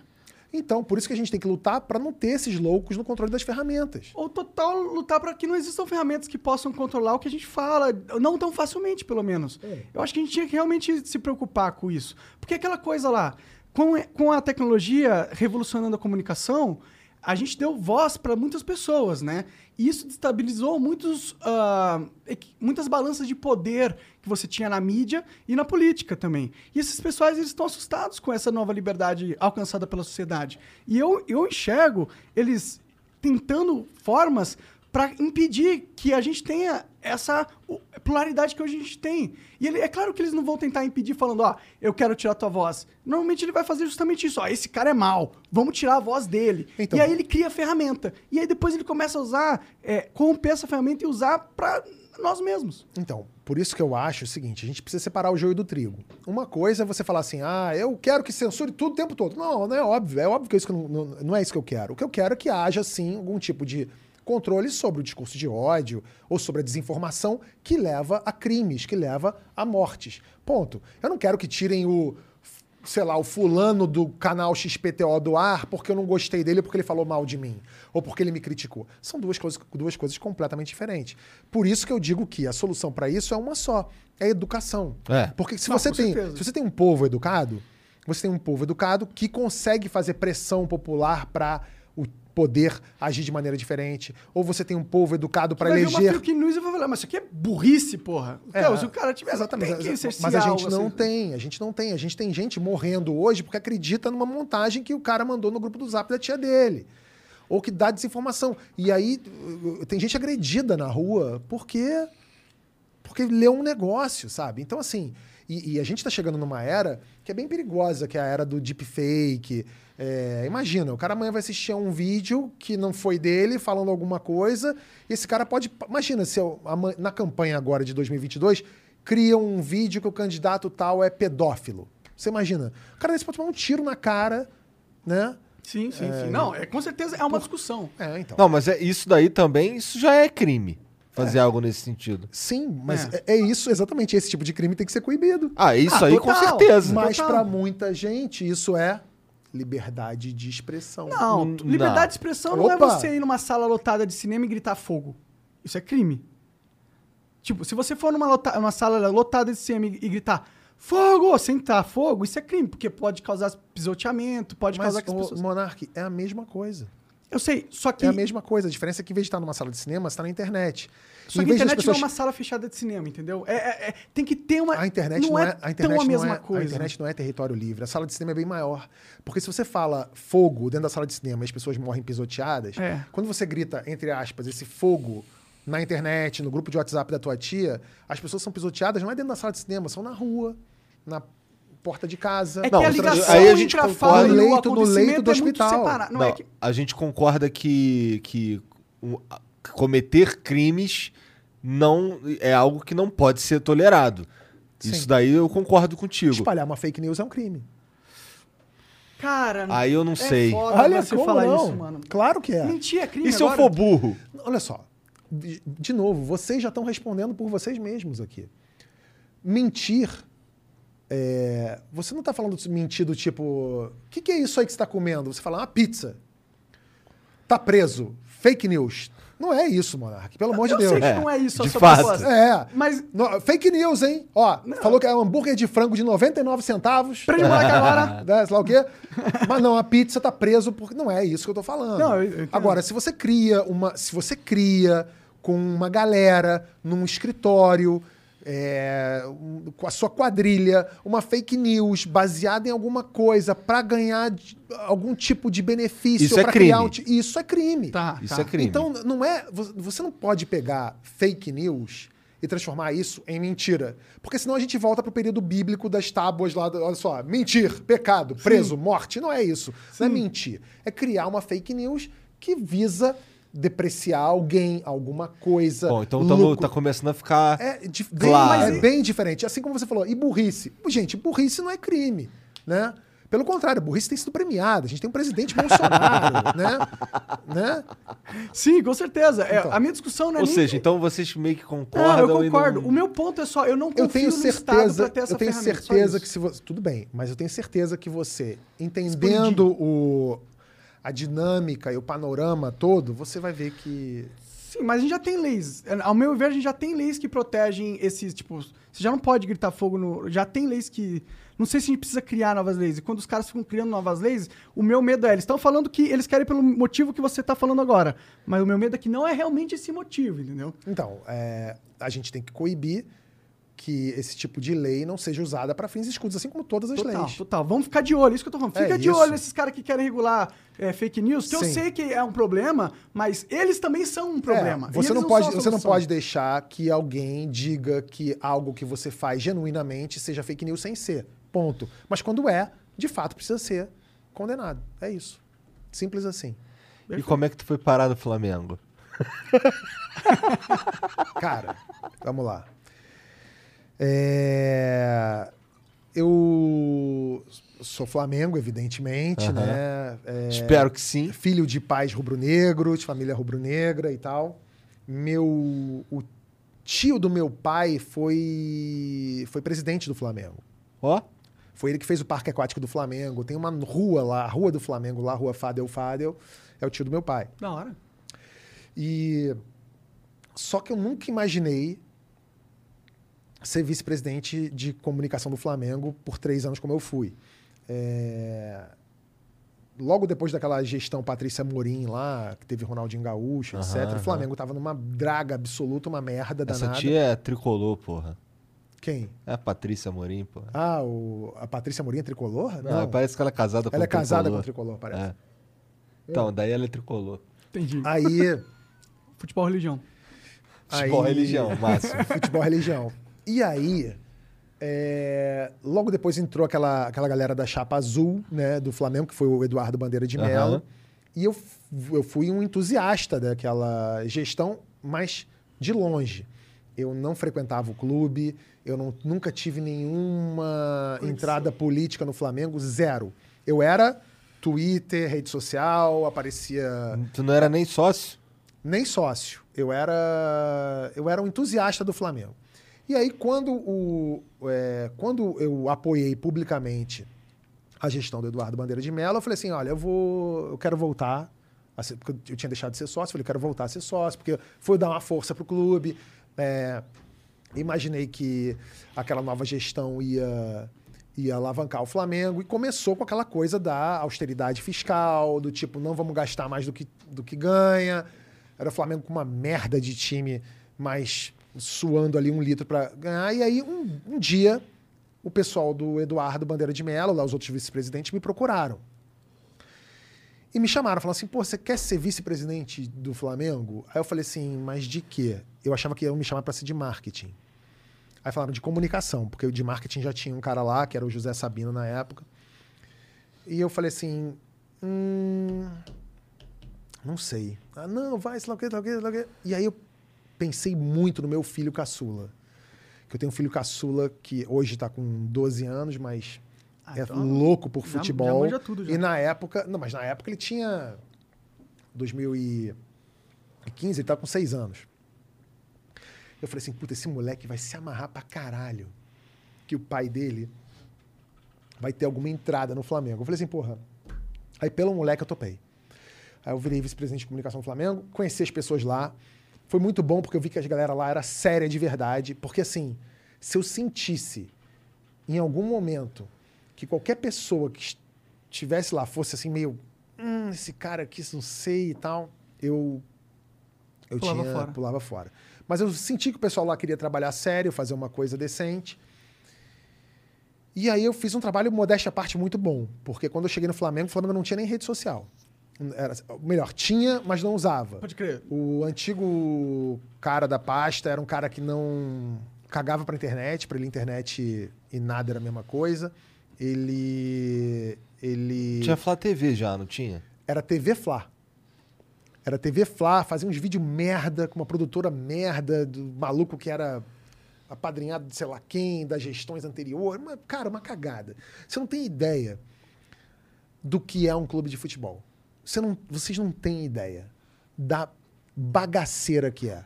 tipo, é, e quando a gente estava lá, o objetivo daquela galera é, era organizar a bagaça. Era tipo, precisa de. É, assim, tem histórias que eu sei da época do Flamengo que as pessoas falam assim: não é possível, isso não é verdade. O cara lá de finanças, o vice-presidente de, de finanças do Flamengo, me contou que quando ele chegou no Flamengo, tinha orçamentos do Flamengo, notas escritas em papel de padaria, literalmente. Assim, o cara chegava, puxava uma gaveta, tinha um papel de padaria dizendo, ó, fulano pagou, sei lá, tanto. Você fala assim, isso não é possível. E se o Flamengo estava assim em 2012, 13, não se iludam. Há clubes hoje no Brasil que estão assim Que era o Flamengo, né? agora, hoje, se duvidar da Série A. Então, a comunicação do Flamengo era, ela era, ela se preocupava em falar com o cara da rádio Tupi, mas não tinha perfil no Twitter, não tinha perfil no Facebook, não tinha perfil no Instagram. É, o canal de TV do YouTube era uma draga, uma merda. E aí a primeira coisa que eu fiz foi é, reorganizar a equipe de comunicação, né, do- deixando de- as pessoas que queriam trabalhar nas áreas mais convenientes para elas, porque nem isso tinha. O cara que tipo amava basquete estava cobrindo futebol. O cara que era louco pelo remo estava fazendo vôlei. Desorganização total, né? Então, só organizar aquilo e investir nas redes sociais. E deu super certo. É, primeira coisa que eu fiz foi pensar assim, bem, quem, quais são as redes sociais que bombam no Brasil hoje, de clube? E era do Corinthians. As redes sociais do Corinthians eram muito boas e realmente eram bem feitas. E qual era a TV de clube que bomba? Eu- e eu vi que era do Palmeiras e do Santos. Eram, ou seja, Palmeiras e Santos na TV e nas redes sociais do Corinthians. A primeira coisa que eu fiz foi trazer os caras. Liguei pro cara do Corinthians e falei assim: você quer vir pro Flamengo? Era o Ricardo Taves. E ele falou: vambora. Ele tava meio puto, porque imputece, você se trabalhar em clube de futebol, imputece. Ele tava puto porque se sentiu desprestigiado no Corinthians, veio pro Flamengo. E contratei o cara que fazia é, A TV. a TV Santos e a TV Palmeiras. Foda. E aí trouxe os dois para o Flamengo. E bombou muito. E imagina, o Flamengo é uma potência. As pessoas não têm ideia é, do poder que a torcida do Flamengo tem. Se a história do futebol é uma religião procede, a do Flamengo é tipo a muçulmana, a evangélica e a católica ao mesmo tempo, porque é inacreditável a força. O Flamengo, na nossa época lá, durante as redes sociais, a gente, a gente teve, tinha um ranking de crescimento. Né? Tem vários Dados que institutos precisam- e, e maneiras de você aferir isso. Na nossa época, o Flamengo ficou em terceiro no planeta em ra- ranking de crescimento. Ah, A de gente mídias só- sociais? de mídias sociais entre todos os clubes do mundo. A gente, a gente só perdia pro Real Madrid e pro Manchester City, que tinha acabado de trazer o Guardiola. A gente ganhava de todos os outros. Ganhava do Barcelona, do Bayern de Munique, todos. E, é, nas Américas, o Flamengo era o único clube de futebol das Américas. A gente ficava em segundo lugar, terceiro, entre todos da NBA, NFL e etc. das Américas. Assim, o Flamengo é uma é inacreditável. É, há pouco tempo tinha saído uma pesquisa falando que o Flamengo era a maior torcida do Brasil em 24 dos 27 estados. É, não sei se isso ainda procede até hoje, mas assim, só no Rio Grande do Sul, é, São Paulo e Paraná, eu acho que o Flamengo não tinha maior Liderança, torcida. né? É, agora saiu uma recente falando que em Minas também não tem, perde pro Cruzeiro, mas eu não sei, talvez em Minas, em Minas essa pesquisa que eu tinha acesso tinha, mas enfim, não vem ao caso, a gente não tô aqui para falar. Mas o Flamengo é uma, é uma loucura, uma torcida muito grande e não tinha redes sociais. E aí eu fiquei três anos no Flamengo, consegui fazer umas coisas que eu queria muito fazer lá, que eram agradar meu filho em primeiro lugar, em segundo lugar é, é, fazer nascerem as redes sociais do clube que estão Você aí devia olhar assim, não, meu Deus, vocês estão errando todo. É, exatamente, mas conseguimos. E a terceira foi atualizar o escudo, né? Que era eu vi o escudo do Flamengo todo defasado, uma merda, e eu consegui modernizar os escudos do Flamengo. Pô, isso é um puta job, né? Deu, mas pô, você não tem ideia da dor de cabeça que era. Fui xingado. Imagina. Nossa. Porque a torcida uma- desse tamanho, né? Não, mas não vai é, agradar isso, metade, mas isso não é a torcida. não é. Não, isso é política. Entendi. Porque você tá lá e você fala assim, porra, eu quero. fa-" Assim, na política, isso não é só na política do Flamengo, isso tem no Atlético Mineiro, no São Paulo, no Corinthians, no Fluminense, no Vasco, no Botafogo, em Brasília. Em política, tem gente que torce para dar errado. O cara quer que dê errado. Por quê? Porque ele quer tua vaga. Ele quer que você caia. Ele quer alguém no teu lugar. Então, por exemplo, esse Taves, que foi o cara que eu trouxe é, é, do Corinthians para fazer as redes sociais do Flamengo, é, ele saiu do Flamengo, ele foi expulso, entre aspas. Não foi expulso porque ele que pediu para sair. Mas ele foi expulso, entre aspas, porque alguns sócios se juntaram para fazer um abaixo assinado pedindo para tirar ele de lá, porque ele era corintiano. Aí você fala, o seu débil mental, você sabe para que time torce o Everton Ribeiro? Qual é o time de criança do Gabigol? Você acha que o Bruno Henrique nasceu Flamengo? Esse cara não quer saber qual é o time do cara, ele quer ele lá. Eu trouxe o melhor cara de redes sociais de futebol e ele saiu do clube porque os caras diziam que ele era corintiano. É, então tem gente que torce para dar errado. Então quando eu falei que eu ia modernizar o escudo do clube, teve gente pedindo minha A tua cabeça. Imagina. E aí, Vai é aquela tocar, história. tá tão bom. Pô, meu irmão, eu fiz o Porta dos Fundos, eu fiz o Kibi Louco, eu fiz o Desimpedidos, eu fiz My News. Eu preciso passar por. Eu preciso discutir com um idiota que não sabe nem o que está falando, que nunca estudou isso na vida para saber se eu estou fazendo o trabalho certo ou errado. Eu não quero. Sem tempo, irmão. Tem mais o que fazer. Aí tu saiu. Sair. Por causa dessa pira do, do escudo? Foi o que te. foi Não, gota o escudo, botei o escudo no. Mas eu, sa- eu saí por outros motivos. Eu saí porque, politicamente, você se desgasta, você começa, é, você começa a perder a autonomia, porque existem pressões de todos os lados e você não consegue mais fazer aquilo que você quer fazer do jeito que você quer. Então, assim, quando eu sou responsável por alguma coisa, eu quero ter plenos poderes sobre aquela coisa. Então, assim, tem um cara da minha equipe que eu não gosto dele. Eu acho ele ruim. Eu acho ele fraco. Eu quero tirar esse cara. Mas alguém fala assim, pô, não tira não. Meu padrinho, pô. Ele é meu amigo. Ah, eu não quero mais. Então, então beleza, deixa ele aí. Saiu eu, sem problema nenhum. Pode crer. E, então, por conta de coisas assim, ou por desgaste político, eu resolvi sair. E... Mas não me arrependo. Foi Pô, foram ótimo. três anos, né? For- Não foi foi um ótimo tempão. fazer, aprendi pra caralho, mas obrigado. Tô- já, já deixei meu legado pro Flamengo sou- e vou te falar, é muito melhor ser pedra do que ser vidraça. É muito melhor. Claro. Nossa, e, e o teu moleque? Você co- conversa com ele? O que, que ele fala de tu ter trabalhado lá? Ah, ele se amarra e tal, ele ama, mas. É, e ele, louco, flamenguista também, ele é Maneiro. mais alucinado que eu. Porque eu nunca fui desses alucinados, por incrível que pareça. Eu sou, assim, eu lembro dos caras lá, tinha cara, colega meu de direção de Flamengo, que quando o Flamengo perde, o cara não dorme. Não dorme, vira à noite, toma Rivotril pra dormir. Caralho. O cara fica tenso, acaba o dia dele. É, eu não sou assim. Melhor, Então, assim, saudável. eu sou Flamengo, gosto de ser Flamengo, sacaneio né, no Twitter, zoo, mas assim, Flamengo perdeu, não vai acabar a minha vida, não, velho. Eu, vida que segue. é, tipo, os caras tem gente que me sacaneia nas redes sociais e fala, porra, como se eu fosse ficar fudido, mal de cabeça, mas não fico, esquece, não fico, zero. É, óbvio que não gosto, mas tinha uma coisa que a gente falava que era a seguinte: como torcedor, eu sou o tipo que, quando o Flamengo ganha, eu fico muito feliz. Quando perde, fico mal. Não fico arrasado, fico mal. Pronto. Quando eu era vice-presidente de comunicação do Flamengo, quando perdia, eu ficava na merda. Você fica destruído. E quando ganhava, eu ficava aliviado. Eu não quero mais passar por isso. Eu quero ficar feliz. Eu não quero Entendi. ganhar um título e ficar aliviado. Eu quero ficar feliz, quero ir pra rua zoar, quero sacanear os caras. Quando você tá com aquela responsabilidade, você ganha, você fica aliviado. Você não fica feliz. Eu não quero mais isso. Eu quero ser feliz. Pode crer. Eu vivo minha vida pra ser feliz. Eu vivo um dia de cada vez, quero ser feliz. O que, que tu faz pra, de, de hobby na vida agora? Agora que. Hobby? É, golfe. Eu me, diver- eu me divirto com o meu trabalho. Eu amo o meu trabalho. Golfe. Ah, sei lá. Golfe. Puta que pariu. Eu nunca joguei golfe na minha vida. Caralho. Já joguei mini golfe. Eu jogo, assim, eu, eu tenho dois filhos, né? Então eu jogo com eles. Jogo FIFA, jogo Ah. Valorant. Me Da hora, da hora, da hora. Eu jogava CS, mas eu parei de jogar CS. Esse é foda demais. Me- Mas me enjoou, né? Tu Deu foi um- da época de Lan House, não? O jogo Fui, chegou na House? claro, imagina. Ah, da hora, da hora. Sim. Nossa, melhor época, mano.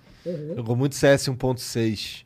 Total. Warcraft 3. Com aquele mouse merda que você tinha que limpar embaixo, cagar. Tirar a bolinha, né? Soprar. É, exatamente. Fiz muito isso. Hoje em dia eu jogo Valorant com meus filhos às vezes. Jogo. Teus filhos têm quantos anos? Um tem 12. E outro tem 16. Mas o de 16, assim, ele não tem ideia do que é futebol. Tipo, ele sabe que o Flamengo é vermelho e preto, e se o IBGE bater lá na porta pra perguntar o time dele, eu já falei, responde que é Flamengo, beleza. Mas ele caga pra futebol. O mais novo é alucinado. E aí eu jogo com eles. é, E assim, como eu te falei, eu me divirto com o meu trabalho e tenho muito trabalho. Então. é, E o My News, cara? My News eu, eu pego uns episódios, você chamou várias pessoas legais, elas têm também um grupo de pessoas que apresentam com você bem foda. Quem que apresenta mesmo todo mundo? A Mara Luque faz comigo, que é uma das maiores, se não a maior jornalista de economia do Brasil. Assim, eu sou muito fã da Mara Luque. E eu já era fã da Mara Luque muito antes do My News. Que eu ouvia a Mara Luque na, na rádio CBN, ela fazia um programa com o Sarderberg, eu sempre ouvia a Mara Luque falando, eu falava assim, caralho, eu já gostava da voz dela, achava a voz dela boa, e o jeito que ela falava de economia era tão fácil, tão fluido, que eu falava assim, porra, um idiota que nem eu, tô entendendo essa mulher falar de economia. E aí, antes de tudo, eu, eu pedi o, o Porta dos Fundos, ficou famoso. E aí, quando você é conhecido, você é óbvio que as portas se abrem para você, você consegue chegar nas pessoas E não é dos fundos. Mais facilmente. Você vai pra porta da frente. Aí eu cheguei pra Mara Luquei e falei assim: Mara, é, é o seguinte, eu tô começando a ganhar um dinheiro agora e eu não sei investir. Me ajuda? O que eu faço? Aí, e eu jurava que a Mara Luquei era economista. Eu não tinha ideia que ela era jornalista de economia. Eu achava que ela era economista. Aí a Mara chegou pra mim e falou assim: Olha, eu não sou economista, sou jornalista de economia. Eu falei, porra, não, ela não. Ela falou assim: Mas se você quiser, eu te dou o telefone aqui do Álvaro, que é o cara que toca o meu dinheiro. Fala com ele. Eu falei, puta que pariu, tudo que eu quero. O cara que toca o dinheiro da Mara Luque vai tocar o meu dinheiro? Feliz. Eu virei, fiquei amigo da Mara Luque. né? E aí a gente ficou brother, e um dia ela chegou pra mim e falou assim: Tá, Beth, eu tô com vontade de fazer um canal de notícias. E foi bem no fim dessa época do Flamengo, que foi uma época que eu fiquei putaço com jornalistas. Eu estava com ódio de jornalista. Eu queria matar jornalista. Mas não todos. Evidentemente, algum- alguns dos que cobriam o Flamengo. E como eu era vice-presidente de comunicação do Flamengo, eu me estressei com alguns. É, E me estressei por motivos, assim. é, Clubistas? N- cara, vou te falar. De novo a história do futebol e religião. É, tem gente que, que tem, tem cara, tem gente comentarista, jornalista, tudo que o cara ele é escroto, ele abre mão da, da ética dele pra fuder seu clube, pra fuder seu time, pra fuder seu trabalho, pra ser leviano às vezes. Tem. Isso existe, é fato. Mas tem, não dá pra generalizar, não são todos. Tem muitos, e a grande maioria é de pessoas sérias, jornalistas sérios. Às vezes os caras têm clube de futebol. Você vê, por exemplo, eu sempre gosto de citar o Arnaldo Tironi e o, o, Arnaldo, o Arnaldo Ribeiro e o Eduardo Tironi, que são daqui de São Paulo. São São Paulinos, os dois. Mas são são éticos e tal. Os caras, você pode discordar ou concordar do que eles falam, mas eles. Pô, o PVC, por exemplo, que é palmeirense, é um cara que eu, que eu curto. Mauro César Pereira, que é Flamengo, mas é um cara que quando tem que dar porrada no Flamengo, ele dá. Sim, são caras que eu, que eu gosto. Mas existem aqueles outros que são. Tem gente que é filha da puta, entendeu? Então, por exemplo, eu lembro, por exemplo, de um, um cara que cobria o Flamengo que inventou uma notícia. Eu não vou entrar em pormenores aqui, porque eu não quero dizer quem era o jogador ou quem era o cara e o que aconteceu. Mas teve gente, por exemplo, que chegou e falou assim: ah, jogador tal é, fez, fo- foi muito mal no treino. E o cara não tinha ido mal no treino, mas o cara falava que tinha ido mal no treino porque você sabia que no fim das contas ele tinha conchavo com o empresário do cara que era a reserva dele. E aí você fala, porra, velho, aí não. Então, assim, eu comecei a ficar com bode de umas pessoas assim. Pode crer. E aí eu falei pra Mara, porra, Mara, vamos, vamos fazer um canal de jornalismo sim, porque eu quero fazer um negócio que seja diferente. E tava começando essa história desse fla-flu político, de ter gente que puxava sardinha pra um lado, puxava sardinha pro outro. Eu falei assim, vamos fazer um canal que seja isento, isentão mesmo, e que tenha opinião e que a gente ouça os dois lados. Aquela coisa do é, concordar em di- discordar. Mais ou menos o que a gente fez aqui. Então, assim, eu quero estar com cinco pessoas no My News, conversando com o Hamilton Mourão aqui e o Freixo aqui. E que tenha civilidade, que as pessoas conversem e ouçam, e que tenham pontos de vista diferentes, que você possa é, é, apontar o dedo para ela com gentileza, no diálogo, educação, no discurso. cordial, com cordialidade. E a, e a gente conseguiu. Então, no My News, a gente tem esses programas de debate em que, que vão pessoas das mais diferentes correntes políticas e conversam, e é sempre muito bom, muito agradável. E são ambientes como esse que a gente meio que tá precisando agora, né, cara? Sim, total. Só que, por incrível que pareça, os polos, tanto da direita quanto da esquerda, é, e, e longe de mim querer comparar, tá? Porque os- os- o polo da direita é muito pior. Mas o polo da direita e o polo da esquerda, às vezes, têm comportamentos muito similares no sentido de agredir pessoas e de. As táticas se parecem às vezes, né? Em algum momento, em algum momento, sim. Apesar de, de novo, a- a- o extremo da direita não tem comparação, não existe como paralelo. Tá. Mas é, você vê que existe agressividade na extrema da esquerda também. Tem um tipo de é, comportamento, de agressão, agressividade, às vezes de querer rotular, que não ajuda, não ajuda no, no processo democrático. Mas a gente quer, a gente quer que todo mundo converse, que você ouça, porque se não tiver diálogo, se não tiver cordialidade, gentileza, Não educação. Não- não- exatamente. Você vai ser só tiro, porrada e bomba e você não vai nunca ajudar a aglutinar pelo bem maior. Você vai sempre querer apontar o dedo, dizer, ah, esse cara fez isso, você é isso, você é aquilo. Porque tem que ter algo que nos une. Tem que ter algo que une 100% da humanidade. Tem algo em comum, a gente. Tem, essas coisas existem. Infelizmente, pelo contexto político, pelo esse fla-flu, a gente meio que não olha pra isso, não fica olhando mais pro que a gente tem em comum. Porque a verdade, eu acredito nisso, posso estar sendo leviano e ingênuo, mas eu acredito que todo mundo, esquerda, direita, os caras que estão brigando, tem mais coisas em comum de verdade do que realmente essa briga que, que acontece, entendeu? Tipo, os caras ficam brigando, mas se eles olharem pro que era importante pros dois em comum, eles iam entender que eles, eles não têm que brigar, eles têm que se unir Eu acho que direita e esquerda não vão se unir nunca, tá? não, eu Mas- também é- acho. é, mas Inclusive, assim, eu acho que e- e direita e acho que- esquerda tinha que acabar esse E- conceito. e a- assim, não, eu- isso não vai acabar. O mundo é assim. Não. Acho que. Eu Acho, acho que... tinha que acabar as pessoas se identificando tanto com um lado. Isso que eu acho que tinha que acabar. Não, isso sim. Eu, eu não sei se se identificar é a parte ruim. Mas você pode ter pessoas que são. Ah, eu sou liberal de direita, eu acho. Ok, lindo, pode ser. Ah, eu sou de esquerda, eu sou socialista. Lindo, maravilhoso. A questão não é essa. A questão é que você precisa ter um pouco de civilidade para entender que é, existem pessoas boas dos dois lados. Isso as pessoas precisam entender. Existe gente muito boa na direita, existe gente muito boa na esquerda. São pessoas que pensam de maneira diferente, que falam assim: ah, acho que o mundo vai ser um lugar melhor se privatizar tudo, que ou se tem gente que pensa assim, se o mercado for liberal e tem gente que pensa o contrário. O mundo vai ser um lugar muito melhor se O Estado é, tiver o Estado estiver mais presente e ajudando as pessoas que necessitam mais. Mas essas, mas, de novo, existem pessoas boas. É, e existe gente no meio que fala: não, gente, é, o mundo vai ser muito melhor se o Estado estiver presente, sim, ajudando as pessoas que precisam e se, evidentemente, você tiver que privatizar algumas coisas que possam ser privatizadas. Ponto. Agora, acontece que é, existe também gente ruim dos dois lados. Assim como tem o cara que fala assim: ah, você é a favor de privatização, então você é um fascista. Você é nazista. Não, galera, calma. Eu só quero que. Eu só acho que não precisa ter a.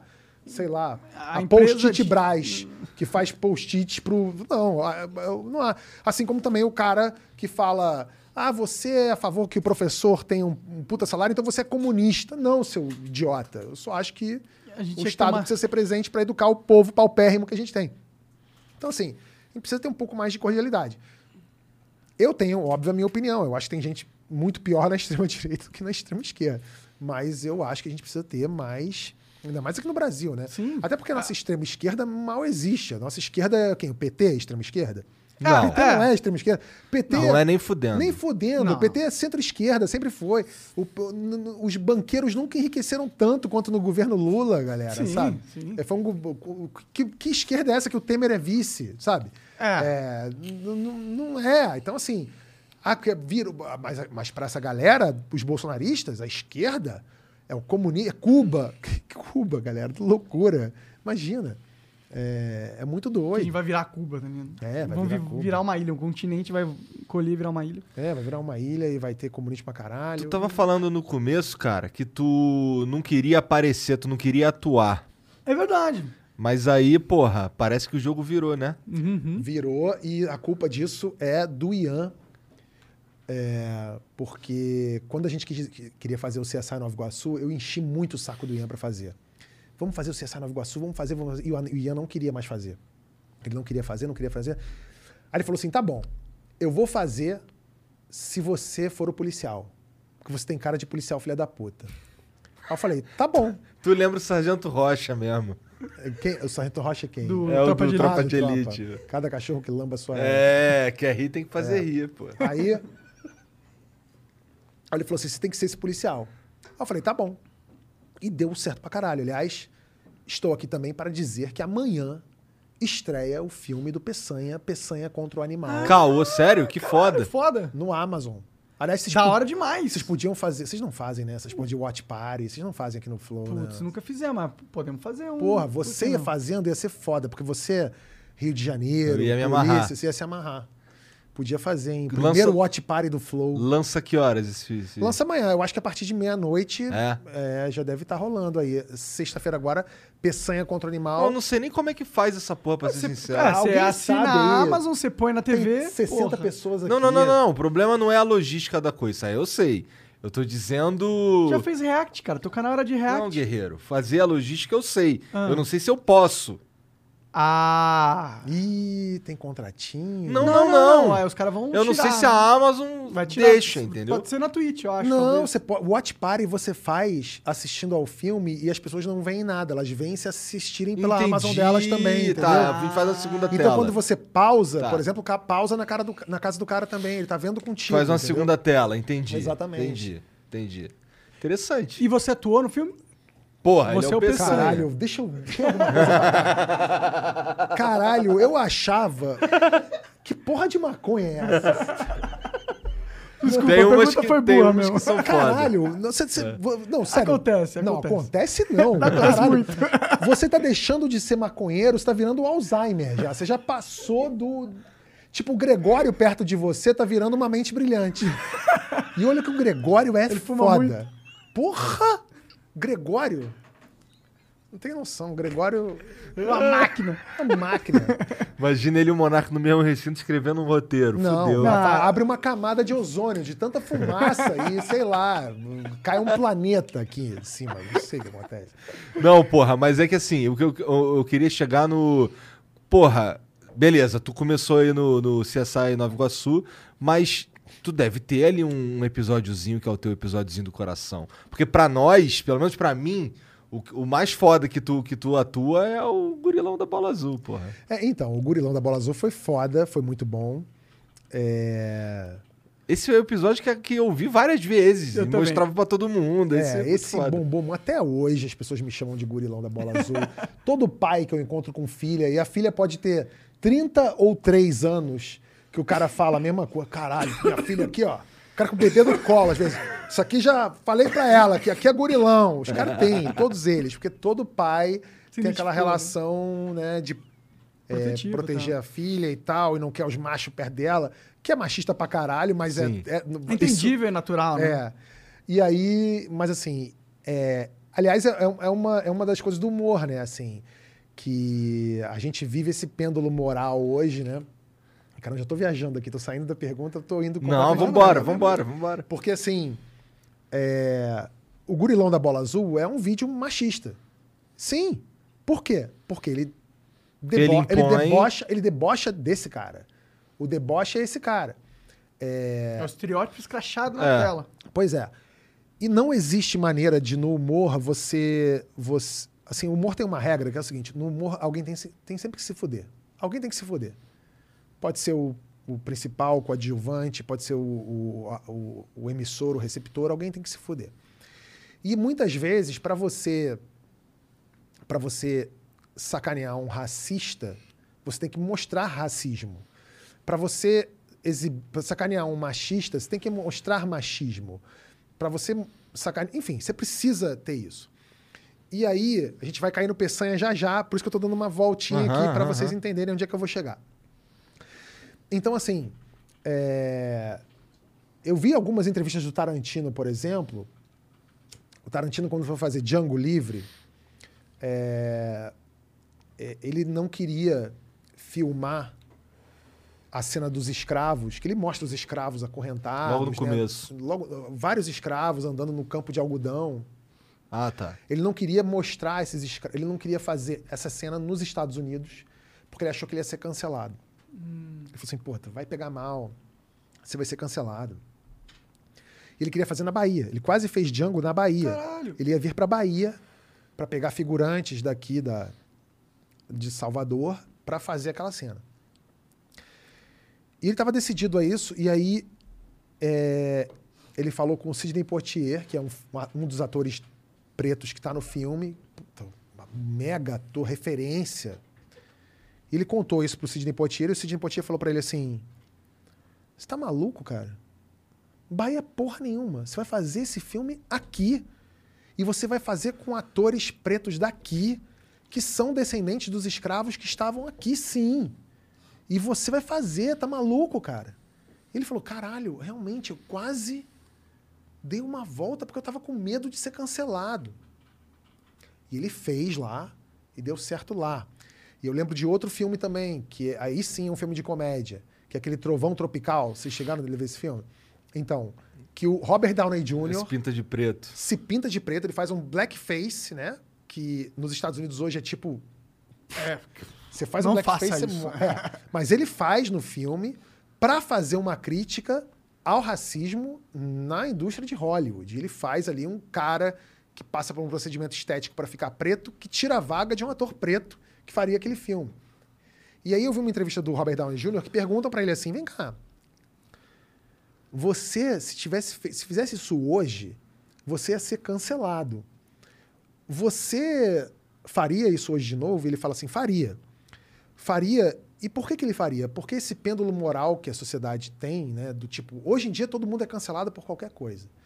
Mas antigamente, antigamente que eu digo há cinco anos que eu falei pra vocês, lembra do isso é uma bichona? Aham. Podia tudo que ninguém era cancelado. Então esse pêndulo ele faz assim. E do isso é uma bichona daqui pro todo mundo ser cancelado aqui, esse pêndulo uma hora vai voltar. E vai chegar uma hora em que ele vai se acertar. E a gente está nesse caminho de volta. Por que que eu estou falando tudo isso? Porque no Porta, muitas vezes a gente se pega diante desses dilemas, sabe? Do tipo, putz, eu preciso mostrar um cara racista. Então tem um vídeo do Peçanha que é um negro. Que ele tá lá na delegacia, chega um cara e fala assim: foi assaltado. Aí o Peçanha fala assim: como é que era o preto que te assaltou? Ele falou: não era preto, não. Ele era branco. Tem certeza? Não tinha o cabelo Black Power, não? Não se chamava. Ele tava com a camisa do Lodum e tal. E esse vídeo é uma puta de uma crítica ao racismo. E você mostra um racista. Mas muitas pessoas que leriam esse roteiro, ou se lessem esse roteiro, falariam: Isso aqui não pode de jeito nenhum, tá maluco? Como é que eu vou mostrar isso? não, você tem que mostrar. E o Peçanha é muito isso, porque o Peçanha é um personagem machista, homofóbico, racista, e que quando ele exibe tudo isso, as pessoas se conscientizam que isso é errado. E ele próprio, Peçanha, ele sabe no fundo que é errado. E ele tenta, da maneira torta dele, consertar isso. Conserta de um jeito errado. Mas ele tenta. Porque ele é o brasileiro médio. Se você for na rua ali, na esquina, vai ter um cara que está fazendo um comentário sexista. Ou é machista em casa, ou é racista no seu comentário. E a gente precisa educar as pessoas e catequizá-las assim.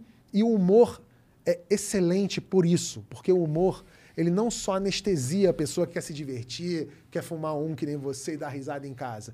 O humor também serve para conscientizar a pessoa de um jeito que chega na cabeça dela, na alma dela, no coração dela, de um jeito que um- uma reportagem não chegaria. E o cara fala: caralho, é verdade mesmo, olha só. Pior que é assim mesmo, né? A polícia é racista pra caralho às vezes, né? É assim mesmo. É muito melhor do que você chegar pra um cara. Vou dar um exemplo. O vídeo em que o Peçanha é racista lá, o negro. Se eu pegar esse vídeo e for na, num carro de polícia que estiver fazendo a patrulha aqui do lado, chegar pro cara e falar assim: aí, bom, assiste esse vídeo aí. Os dois policiais vão parar, vão assistir o vídeo e vão rir. E vão falar: caralho, pô, pior que é mesmo. Isso vai bater no lugar na cabeça dele. Agora, se eu chegar lá pra ele, bater no vidro, oi, sabia que você é racista pra caralho às vezes e você também é racista pra caralho? Eu falo, que porra é essa? Me dá três tapas na cara e vão me dar um esculacho. Então, o humor serve pra isso. Por isso que muita gente me pergunta assim, pô, o Peçanha, os policiais não ficam putos contigo, não? Não, eles amam. Eu paro em Blitz no Rio de Janeiro, os caras falam assim, caralho, Peçanha, porra, é o quê? E o cara fala, porra, meu chefe é igualzinho ao Peçanha, porra, meu chefe fez uma de Peçanha outro dia aí, sei lá o quê. Por quê? Eu consigo chegar na cabeça do cara assim. E vai ter uma hora em que ele vai falar, é verdade, eu tenho que parar com essa merda, eu tenho, hum, eu tenho que consertar isso aqui, eu tenho que... E vai, o humor mata com gentileza. Eu amo essa frase, mate-os com gentileza. O humor consegue fazer isso. Sim, esse é o poder do humor. Tem uma, tem uma frase que eu gosto muito que é só o bobo da corte pode zoar o rei. Porque todos os outros que zoarem perdem a cabeça.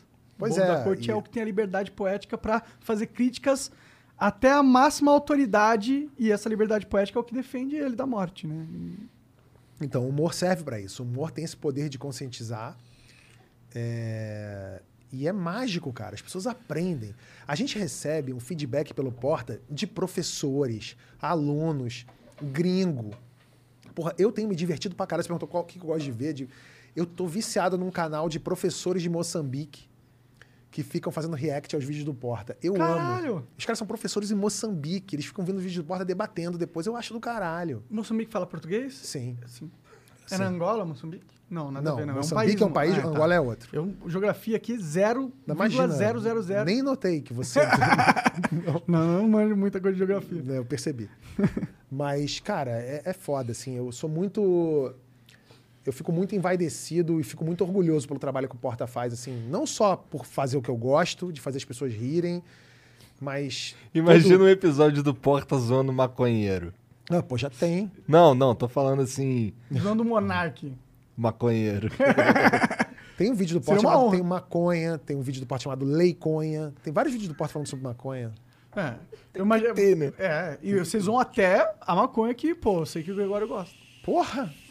Não, não só o Gregório, né? Muita Teve até um post meio polêmico, mas que eu adorei, eu gostei muito do que ele fez. Que ele postou uma foto de uma plantinha no, no apartamento dele e falou: ah, ninguém vai fazer nada. E ninguém fez porra nenhuma mesmo. É, ele falou: tá aqui na minha casa, eu tô plantando, ninguém veio aqui. Pra- e mostra a hipocrisia da nossa sociedade, que se for um cara diferente, Sim, diferente. Você pode dizer. fudido. Preto, né, Monar? Se for preto, pobre, É. sim. Tá fudido. Ah, Daqueles fudido. que a gente falou lá atrás, que né, Sim. pode morrer na rua só pelo fato de ser preto, porque alguém fica espalhando o discurso de ódio. É, mas é isso. A gente tem que tem que lutar para fazer o mundo ser um lugar melhor e mais digno para todo mundo, né? E se puder fazer isso rindo, Porra, eu acho que o humor é a ainda. maior arma aí, né? é isso aí. É isso, senhores. Bora trazer a galera pro papo? Umas Bora? perguntas? Sim. Traz aí, Janzão. Tá sem celular? Não, tá aqui, tá aqui. Mas tem algum vídeo, tem alguma coisa? Tem uma propaganda. Vamos começar com a propaganda? Eu Daí posso abrir aqui também, rapidão. Demorou, então vai. Tô abrindo, calma aí.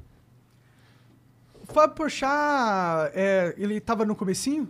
Sim, desde o início. Desde o início, Sim, entendi, entendi. sim, sim. O Fábio Porchat, ele já tava na Globo na época, né? Sim, tava na Globo. Mas ele deu uma estourada forte no, com o Portas, né? Foi, o Sim. Porta realmente foi um- uma vitrine enorme pra todo mundo Sim, que tava o envolvido. Fábio, o Fábio voou com o Porta. Sim. Porta foi espetacular pra vida do Fábio e o Fábio foi espetacular pra vida do Porta. Pode crer. Não, sim, é, casou bastante. aí. Sim, total.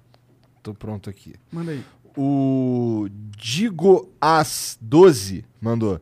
Salve, salve família. Tá tramitando na Câmara, na Câmara, na Câmara Municipal de São Paulo, uma reforma da Previdência, Sampa Prev 2. Essa reforma pretende descontar do salário, do salário dos servidores como professores, enfermeiros e médicos. Essa Câmara também vota um aumento de 43% para políticos. O que vocês acham? Eu acho que os políticos têm tudo que se fuder. É, também acho. Eu acho que não precisa aumentar o salário de político, né? Tá bom já. Tá bom. Tem Porra! que diminuir, na real. É, exatamente. O Júnior Elias mandou aqui. Salve, salve família. Tava tendo um mind blowing e lembrei de um episódio onde Janzão disse ter usado uma câmera 360, mas não tinha encontrado muita utilidade no formato ainda. E sem DIN pra ter uma, me senti incomodado a compartilhar minha visão do que pode ser a nova onda do entretenimento. Câmeras 360. Não falou aqui. Ele desabafou, é. né? Só. Tá, é, tá aí, cara. Deu um Obrigado pelo desabafo. desabafo. Desabafo. Pelo visto, não é só o Monark que tá na, na, na maconha. A audiência tá legal pra caralho também. Na Né? audiência do Flow, né? Sim. Caraca. Tem um vídeo do Coca aí, Janzão. Ó, Coca, o lindão. Caralho. Peraí. Aí, a careta dele. Porra. Salve, salve família. Fala, Tabet. Igor, Monark, Jean. É, Tabet, conta pro Igor pro Monark aí aquela história que você falou uma vez que você tava andando na rua e um cara bombadão, forte pra caralho, trombou você e falou: Você não é o gurilão da bola azul? Passa por cima de mim aqui então, quero ver se tu é o brabo. Conta pros caras essa história aí, valeu. Mas foi de zoeira, né? Cara, então, eu tava no. Eu tava no Baixo Gávea nesse dia. É, que eu é, moro por ali, né? Aí eu tava chegando. ta- Tava caminhando no Baixo Gávea naquele dia que tá mais ou menos, assim, tá, não tá lotadaço, mas também não tava vazio, tava mais ou menos. Eu tava andando. E, cara, é, vocês, vocês dois já devem perceber isso, né? Assim, que quando você fica famoso, conhecido, você percebe com o olhar periférico te quando estão te olhando, quando te conhece, já, você já sabe qual é. Eu até peguei um macete com um amigo meu famoso da Globo, que assim, quando você ele, ele pega um ponto fixo na rua e vai andando pra, sei lá, pra evitar essa noia às vezes que acontece. Então eu tava andando no Baixo Gávea e aí já saquei na hora um grupo de caras ali apontando. "Vai lá, lá, lá." Eu falei, lá vou eu na minha linha reta, né? E aí, porra, eu, eu não sou um cara pequeno, eu sou um cara grande, tenho 1,83m. E aí veio um cara, tipo, o cara era um mastodonte. O cara devia ter, sei lá, 1,90m e vlau de altura, forte pra caralho. Parecia, tipo, sei lá, o Bro- Brock Lesnar. O maluco era muito forte. Porra. Aí o maluco veio, tipo, os amigos dele estavam com ele zoeira, aí ele chegou e ele parou na minha frente. E aí parou na minha frente, aí eu olhei, ele não falou nada, aí eu fui para um lado, ele foi pro lado também. Eu, que porra é essa? Eu fui pro outro, ele. Aí eu percebi que não tinha sido. Sabe quando você para na frente de uma pessoa sem querer? Aham, que não era assim, Aí cara. eu percebi que não era sem querer, falei, puta, esse cara tá de gracinha com os amigos dele. E os amigos dele ali, É, rindo, né? Aí eu falei assim: você não vai me deixar passar, não? Aí ele falou assim: tu não é o gurilão da bola azul? Passa por cima de mim agora, irmão. Aí eu falei assim: aí eu tava de óculos, né? Aí eu tirei o óculos. E aí eu falei: vou atuar, né? Aí eu botei o óculos no bolso e falei assim: então olha só, você é muito maior e você é muito mais forte que eu. Se a gente cair na porrada aqui, certamente você vai me matar de porrada. Você vai me matar, você vai me matar. Mas eu juro, pela alma dos meus filhos, que eu vou arrancar o teu olho. Eu vou, eu vou dar uma mordida na tua cara, que algum pedaço de você eu vou tirar e eu juro por Deus que eu vou tirar. E aí, quando você me matar, você vai ser preso. E aí você vai para um presídio, sei lá, de Água Santa, de Bangu. E toda vez que estiverem comendo teu cu numa cela, e você se olhar num espelhinho daquele que estiver pendurado na grade, você vê essa dentada que eu te dei na tua bochecha, você vai pensar assim, puta que pariu, eu fiz isso só por causa de uma zoeira com meus amigos, você vai se arrepender, seu merda. Aí ele foi com uma cara assim, ele deixou passar, eu só ouvi ele falando assim com os amigos, maluco, o cara é maluco pra caralho. e eu fui embora. caralho, Mas eu falei isso pra ele. que loucura. Boa, porra, É. sei, improvisou bem lá. É, eu falei, foi bom, botei pra fora, até uma raiva que eu devia estar na hora ali, falei aquilo. Eu falei, meu irmão, vou dar uma dentada na tua cara, algum pedaço de você eu vou arrancar. E, e aí, pronto. E aí, Vou levar pra vida essa daí. porra, meu irmão, melhor coisa. Tem umas coisas que tem que levar pra vida. Tem que. Essa é uma boa história pra Gostei. contar. Porra, É. tem. E o cara saiu da frente, funcionou. Liberou meu caminho. O Dodge Mix manda aqui, salve, salve família. Kibi, você poderia contar de maneira extremamente detalhada sobre o grupo de escatologia do WhatsApp? Abraço. Puta que eu pariu. Tu tem um grupo de escatologia, cara. Não, eu tenho o grupo do cocô. Entendi. Pô, eu mando as fotos de cocô às vezes pro meu irmão. Porra, então. A gente tem um grupo de cocô. Eu vou até abrir o grupo aqui. Tem câmera aqui atrás, não, né? Deixa eu abrir o grupo de cocô aqui. O nego dá umas cagadas bem arrumadinho e tira foto. Não, você não tem noção do grupo do cocô. O grupo do cocô, ó, tem até um cocôzão aqui, caralho. Ó, o grupo do cocô, eu vou dizer quem tá no grupo do cocô. Eu, o Gabriel Esteves, que é ex-roteirista do Porta, o Gustavo Chagas, Ian, Rafael Portugal e Tati Lopes. E esse é o grupo do cocô. E o grupo do cocô consiste em mandar fotos de cocô próprias e De terceiros, Tem não? notas? tem de terceiro às vezes, é muito pouco. A maioria é nossa mesmo porque a gente é bom nisso. Entendi. A gente é bom. E aí a gente disserta sobre. Então, assim, é, tem clássicos, tem maravilhas, tem coisas assim que você fala assim, não é possível que isso saiu de um corpo humano.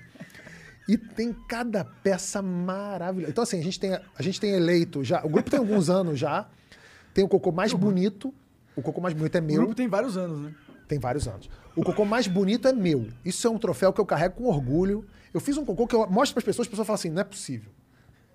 Isso não é um cocô. Isso é uma obra-prima. Isso aqui foi feito pelo Rodin. Isso é maravilhoso. Eu tenho um cocô que é bonito. Como que é um cocô perfeito? Quando acabar o programa, eu vou mostrar para você. Quero Posso ver. mostrar? Não, quero ver. Você vai olhar e vai falar assim: isso não é, isso é- não é um cocô, é uma cena de amor.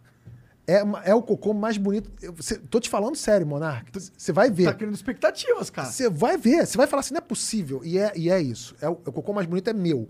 Eu quase perdi esse prêmio essa semana para Tati Lopes, que mandou um muito bonito. muito bonito. Mas que. Mas é ficou- tamanho é documento nesse tipo de beleza do cocô? O de beleza não. O Tá. de beleza não é, não é tamanho. O de beleza é a forma, a textura e a, Disposição a do vaso. disposição da peça. Entendeu, entendeu. E aí você fala assim, gente, isso aqui é maravilhoso.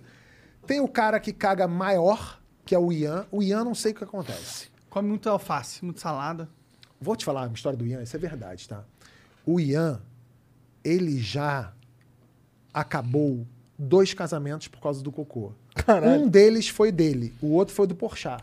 Ele acabou. O casamento dele... O Ian faz um cocô que parece... o Ian faz um cocô que parece isso aqui, ó. Porra! Porra! Não, isso aqui sai. do- Um negócio desse aqui. Esse braço aqui sai do cu do Ian. Você fala assim: não é possível. O que tá acontecendo? Ele cagou uma vez na casa dele e deixou. E a então esposa dele. Essa história é muito boa, que ela conta que. Você conhece Rio de Janeiro? Be- Bebê lanches, bibi. Aham, bibi Ele- lanche. O Ian pedia pra caralho bibi.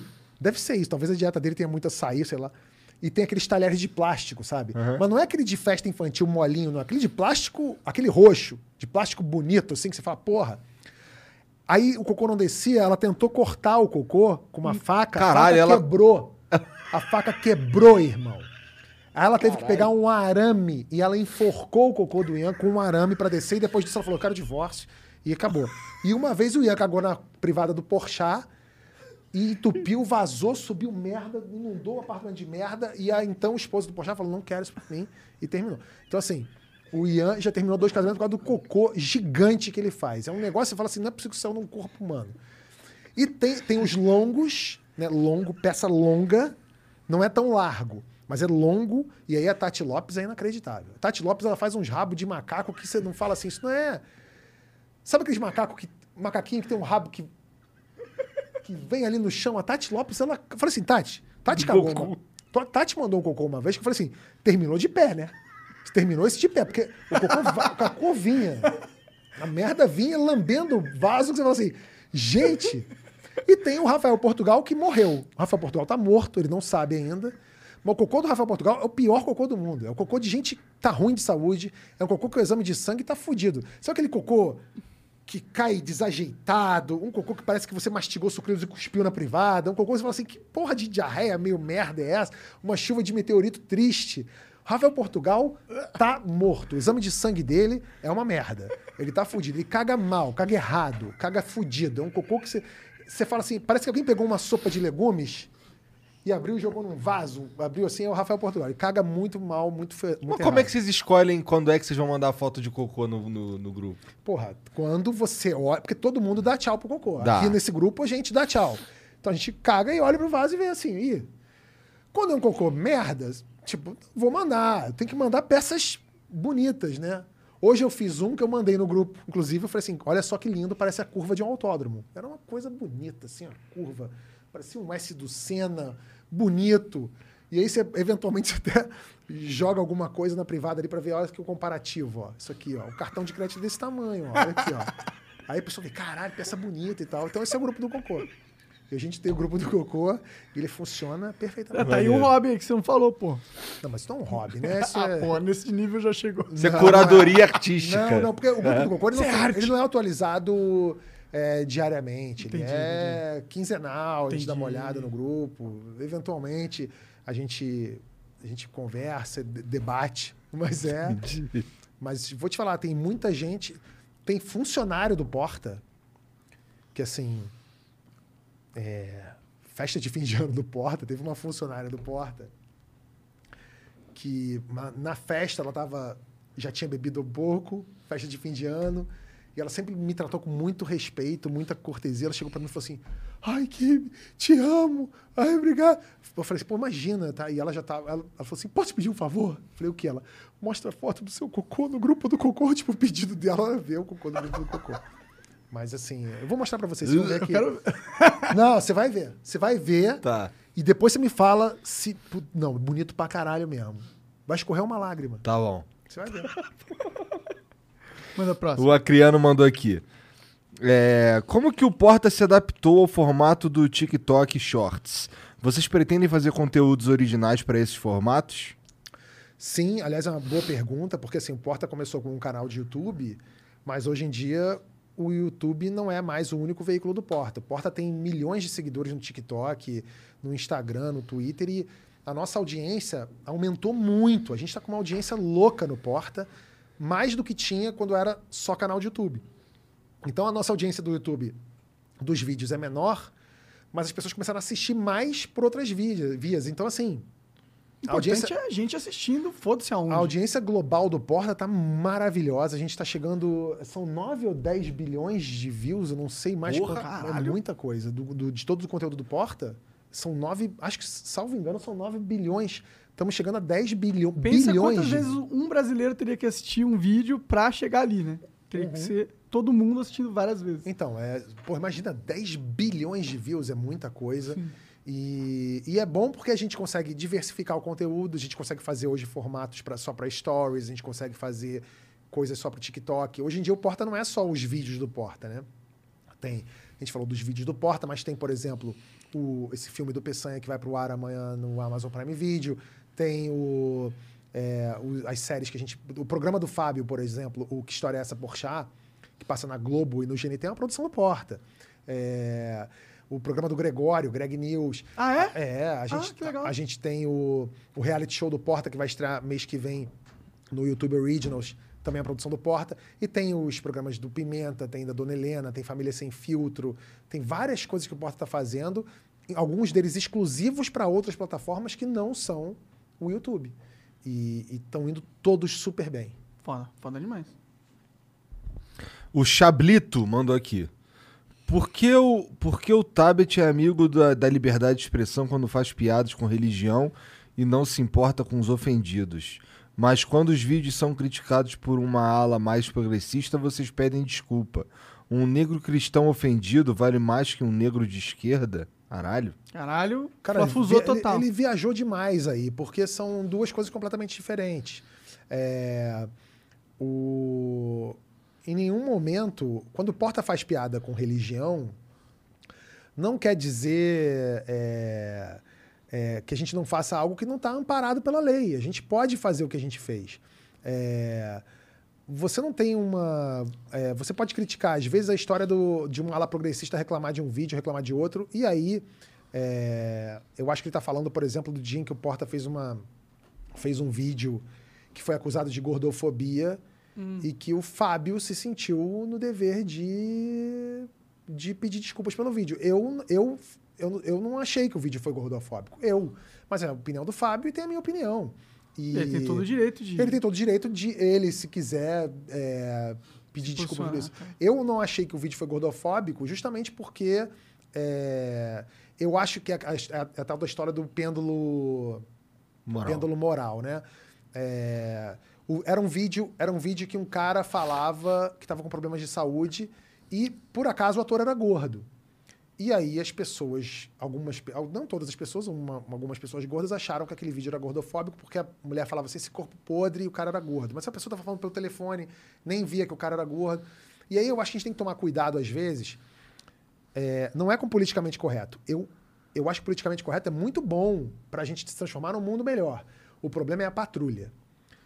É, que bate muito com aquilo que você falou às vezes assim. Quem é que é, que- quem faz a patrulha? Essa patrulha está preparada para fazer a patrulha? E aí você tem que tomar cuidado porque imagina, é, se eu quiser fazer um vídeo, a gente, a gente- tanto é que a gente fez esse mesmo vídeo do ator gordo que estava com problema de saúde, a gente fez o mesmo vídeo depois, o mesmo vídeo, o mesmo roteiro, com o Rafael Portugal fazendo o papel do cara, que Ra- que Rafael Portugal é magro. E o mesmo roteiro, ou seja, esse roteiro deixou de ser gordofóbico porque o ator era gordo e entrou magro e tal. Eu fui contrário a isso. É, mas fu- fui a favor de fazer o vídeo de novo com um ator magro para mostrar que aquele roteiro não era gordofóbico. O cuidado que você tem que ter com isso é o seguinte: imagina, então agora eu não vou escalar mais ator gordo? A emenda vai ser pior que o soneto, né? Imagina se eu quiser fazer um, um- uma série e que tenha um deputado que eu, o deputado é corrupto. Imagina, tá? Eu quero fazer uma série e esse deputado dessa série, esse personagem deputado é corrupto. E eu acho que quem fazia, quem faria um ótimo deputado corrupto assim seria o Lázaro Ramos. Ó, quero chamar o Lázaro para fazer. eu vou- se, se eu pensar assim, putz, não vou botar o Lázaro, porque, porra, imagina, vou, vou dizer que só ele é preto porque ele é corrupto, não tem nada a ver. Eu quero botar o Lázaro porque ele é um puta ator, sabe? Então a gente tem que tomar cuidado. Apesar de sim eu ser a favor de inclusão e de tudo, e que eu acho que a gente tem que tomar cuidado sim com o nosso discurso. Mas eu acho que esse cara misturou as bolas, tá confundindo. É, é- é o tipo de ignorância que confunde alhos com bugalhos. Fala assim, ah, você não quer que fale. Ah, é... quem foi uma vez que falou? É... Por que, que eu não posso. Não fui eu nem que falei isso, mas eu adorei. Que alguém, alguém mandou assim: por que, que eu não posso falar mal de preto e de trans e de gay, mas posso falar mal de Jesus? Aí alguém respondeu assim: porque preto, gay e travesti existe. E foi um ateu que re- respondeu isso, evidentemente. Mas é, é- é- E eu não sou ateu, tá? Só para deixar claro. Eu acredito em Deus, eu não acredito na religião. Eu não acredito nos homens. Eu não acredito em alguém que se acha no poder de ler a Bíblia ou de falar em nome de Deus. Que procuração esse cara tem? Eu não acredito em religião. Em Deus eu acredito. É, Agora, religião, tô cagando pra religião. Acho que todo mundo tem direito de ter a fé que quiser, respeito a fé de todo mundo, maravilhoso, lindo, mas a religião em si, eu tô cagando, porque pra mim isso é coisa de homem e, de novo, religião no Brasil, pelo menos, é política. O Underted mandou aqui, salve, salve família. As pessoas morrem por causa da religião por séculos e sem base científica. Vamos proibir discursos religiosos? A base da ciência é a dúvida. Quem vai decidir o que é fake news? O Estado? E se o Estado mentir, o que é comum? E se em alguns anos uma fake news deixar de ser fake? A gente já debateu bastante sobre isso, mas Já, mas falar... não, mas ele falou uma coisa aí que é que tá no cerne do pensamento dele pelo visto e tá completamente equivocado. Que ele fala assim: "Ah, as religiões matam pessoas durante muitos séculos. Vamos proibir religião?" Óbvio que não. Você não tem que proibir religião. Você tem que proibir de matar. Simples assim. O problema tá, em- de novo, no discurso de ódio e tal. Se a religião. E assim, você não pode dizer que a religião mata. Quem mata é o homem. Ou o cara da religião que tá fal- deixa- falando para as pessoas matarem. Esses caras têm que ser presos ou têm que parar de usar o discurso. Acabou. É isso. Não é a religião que mata. Quem mata é o homem. É, você não pode incitar o assassinato de ninguém. Isso é crime. Exatamente. Exatamente. O Goianês mandou aqui, ó. Essa discussão sobre liberdade de expressão é complexa. Nos Estados Unidos mesmo não existe crime de discurso de ódio e nem de injúria racial. Porém, lá a população aprendeu a boicotar. A pessoa recebe uma punição social muito maior do que se existisse uma lei escrita por um burocrata. Sim, só que lá, só que a gente precisa atingir um, certo patamar de educação. É, eu não sei. Eu confesso que eu desconheço, eu ignoro a lei americana para isso, então eu não me sinto em- com capacidade de debater para saber como é que agem nos Estados Unidos. Eu acho que lá a questão racial é ainda é, mais efervescente que aqui, né? É, mas a gente tem um problema nos dois lugares. Ô Jean, tá com o vídeo aí da Yu pra nós?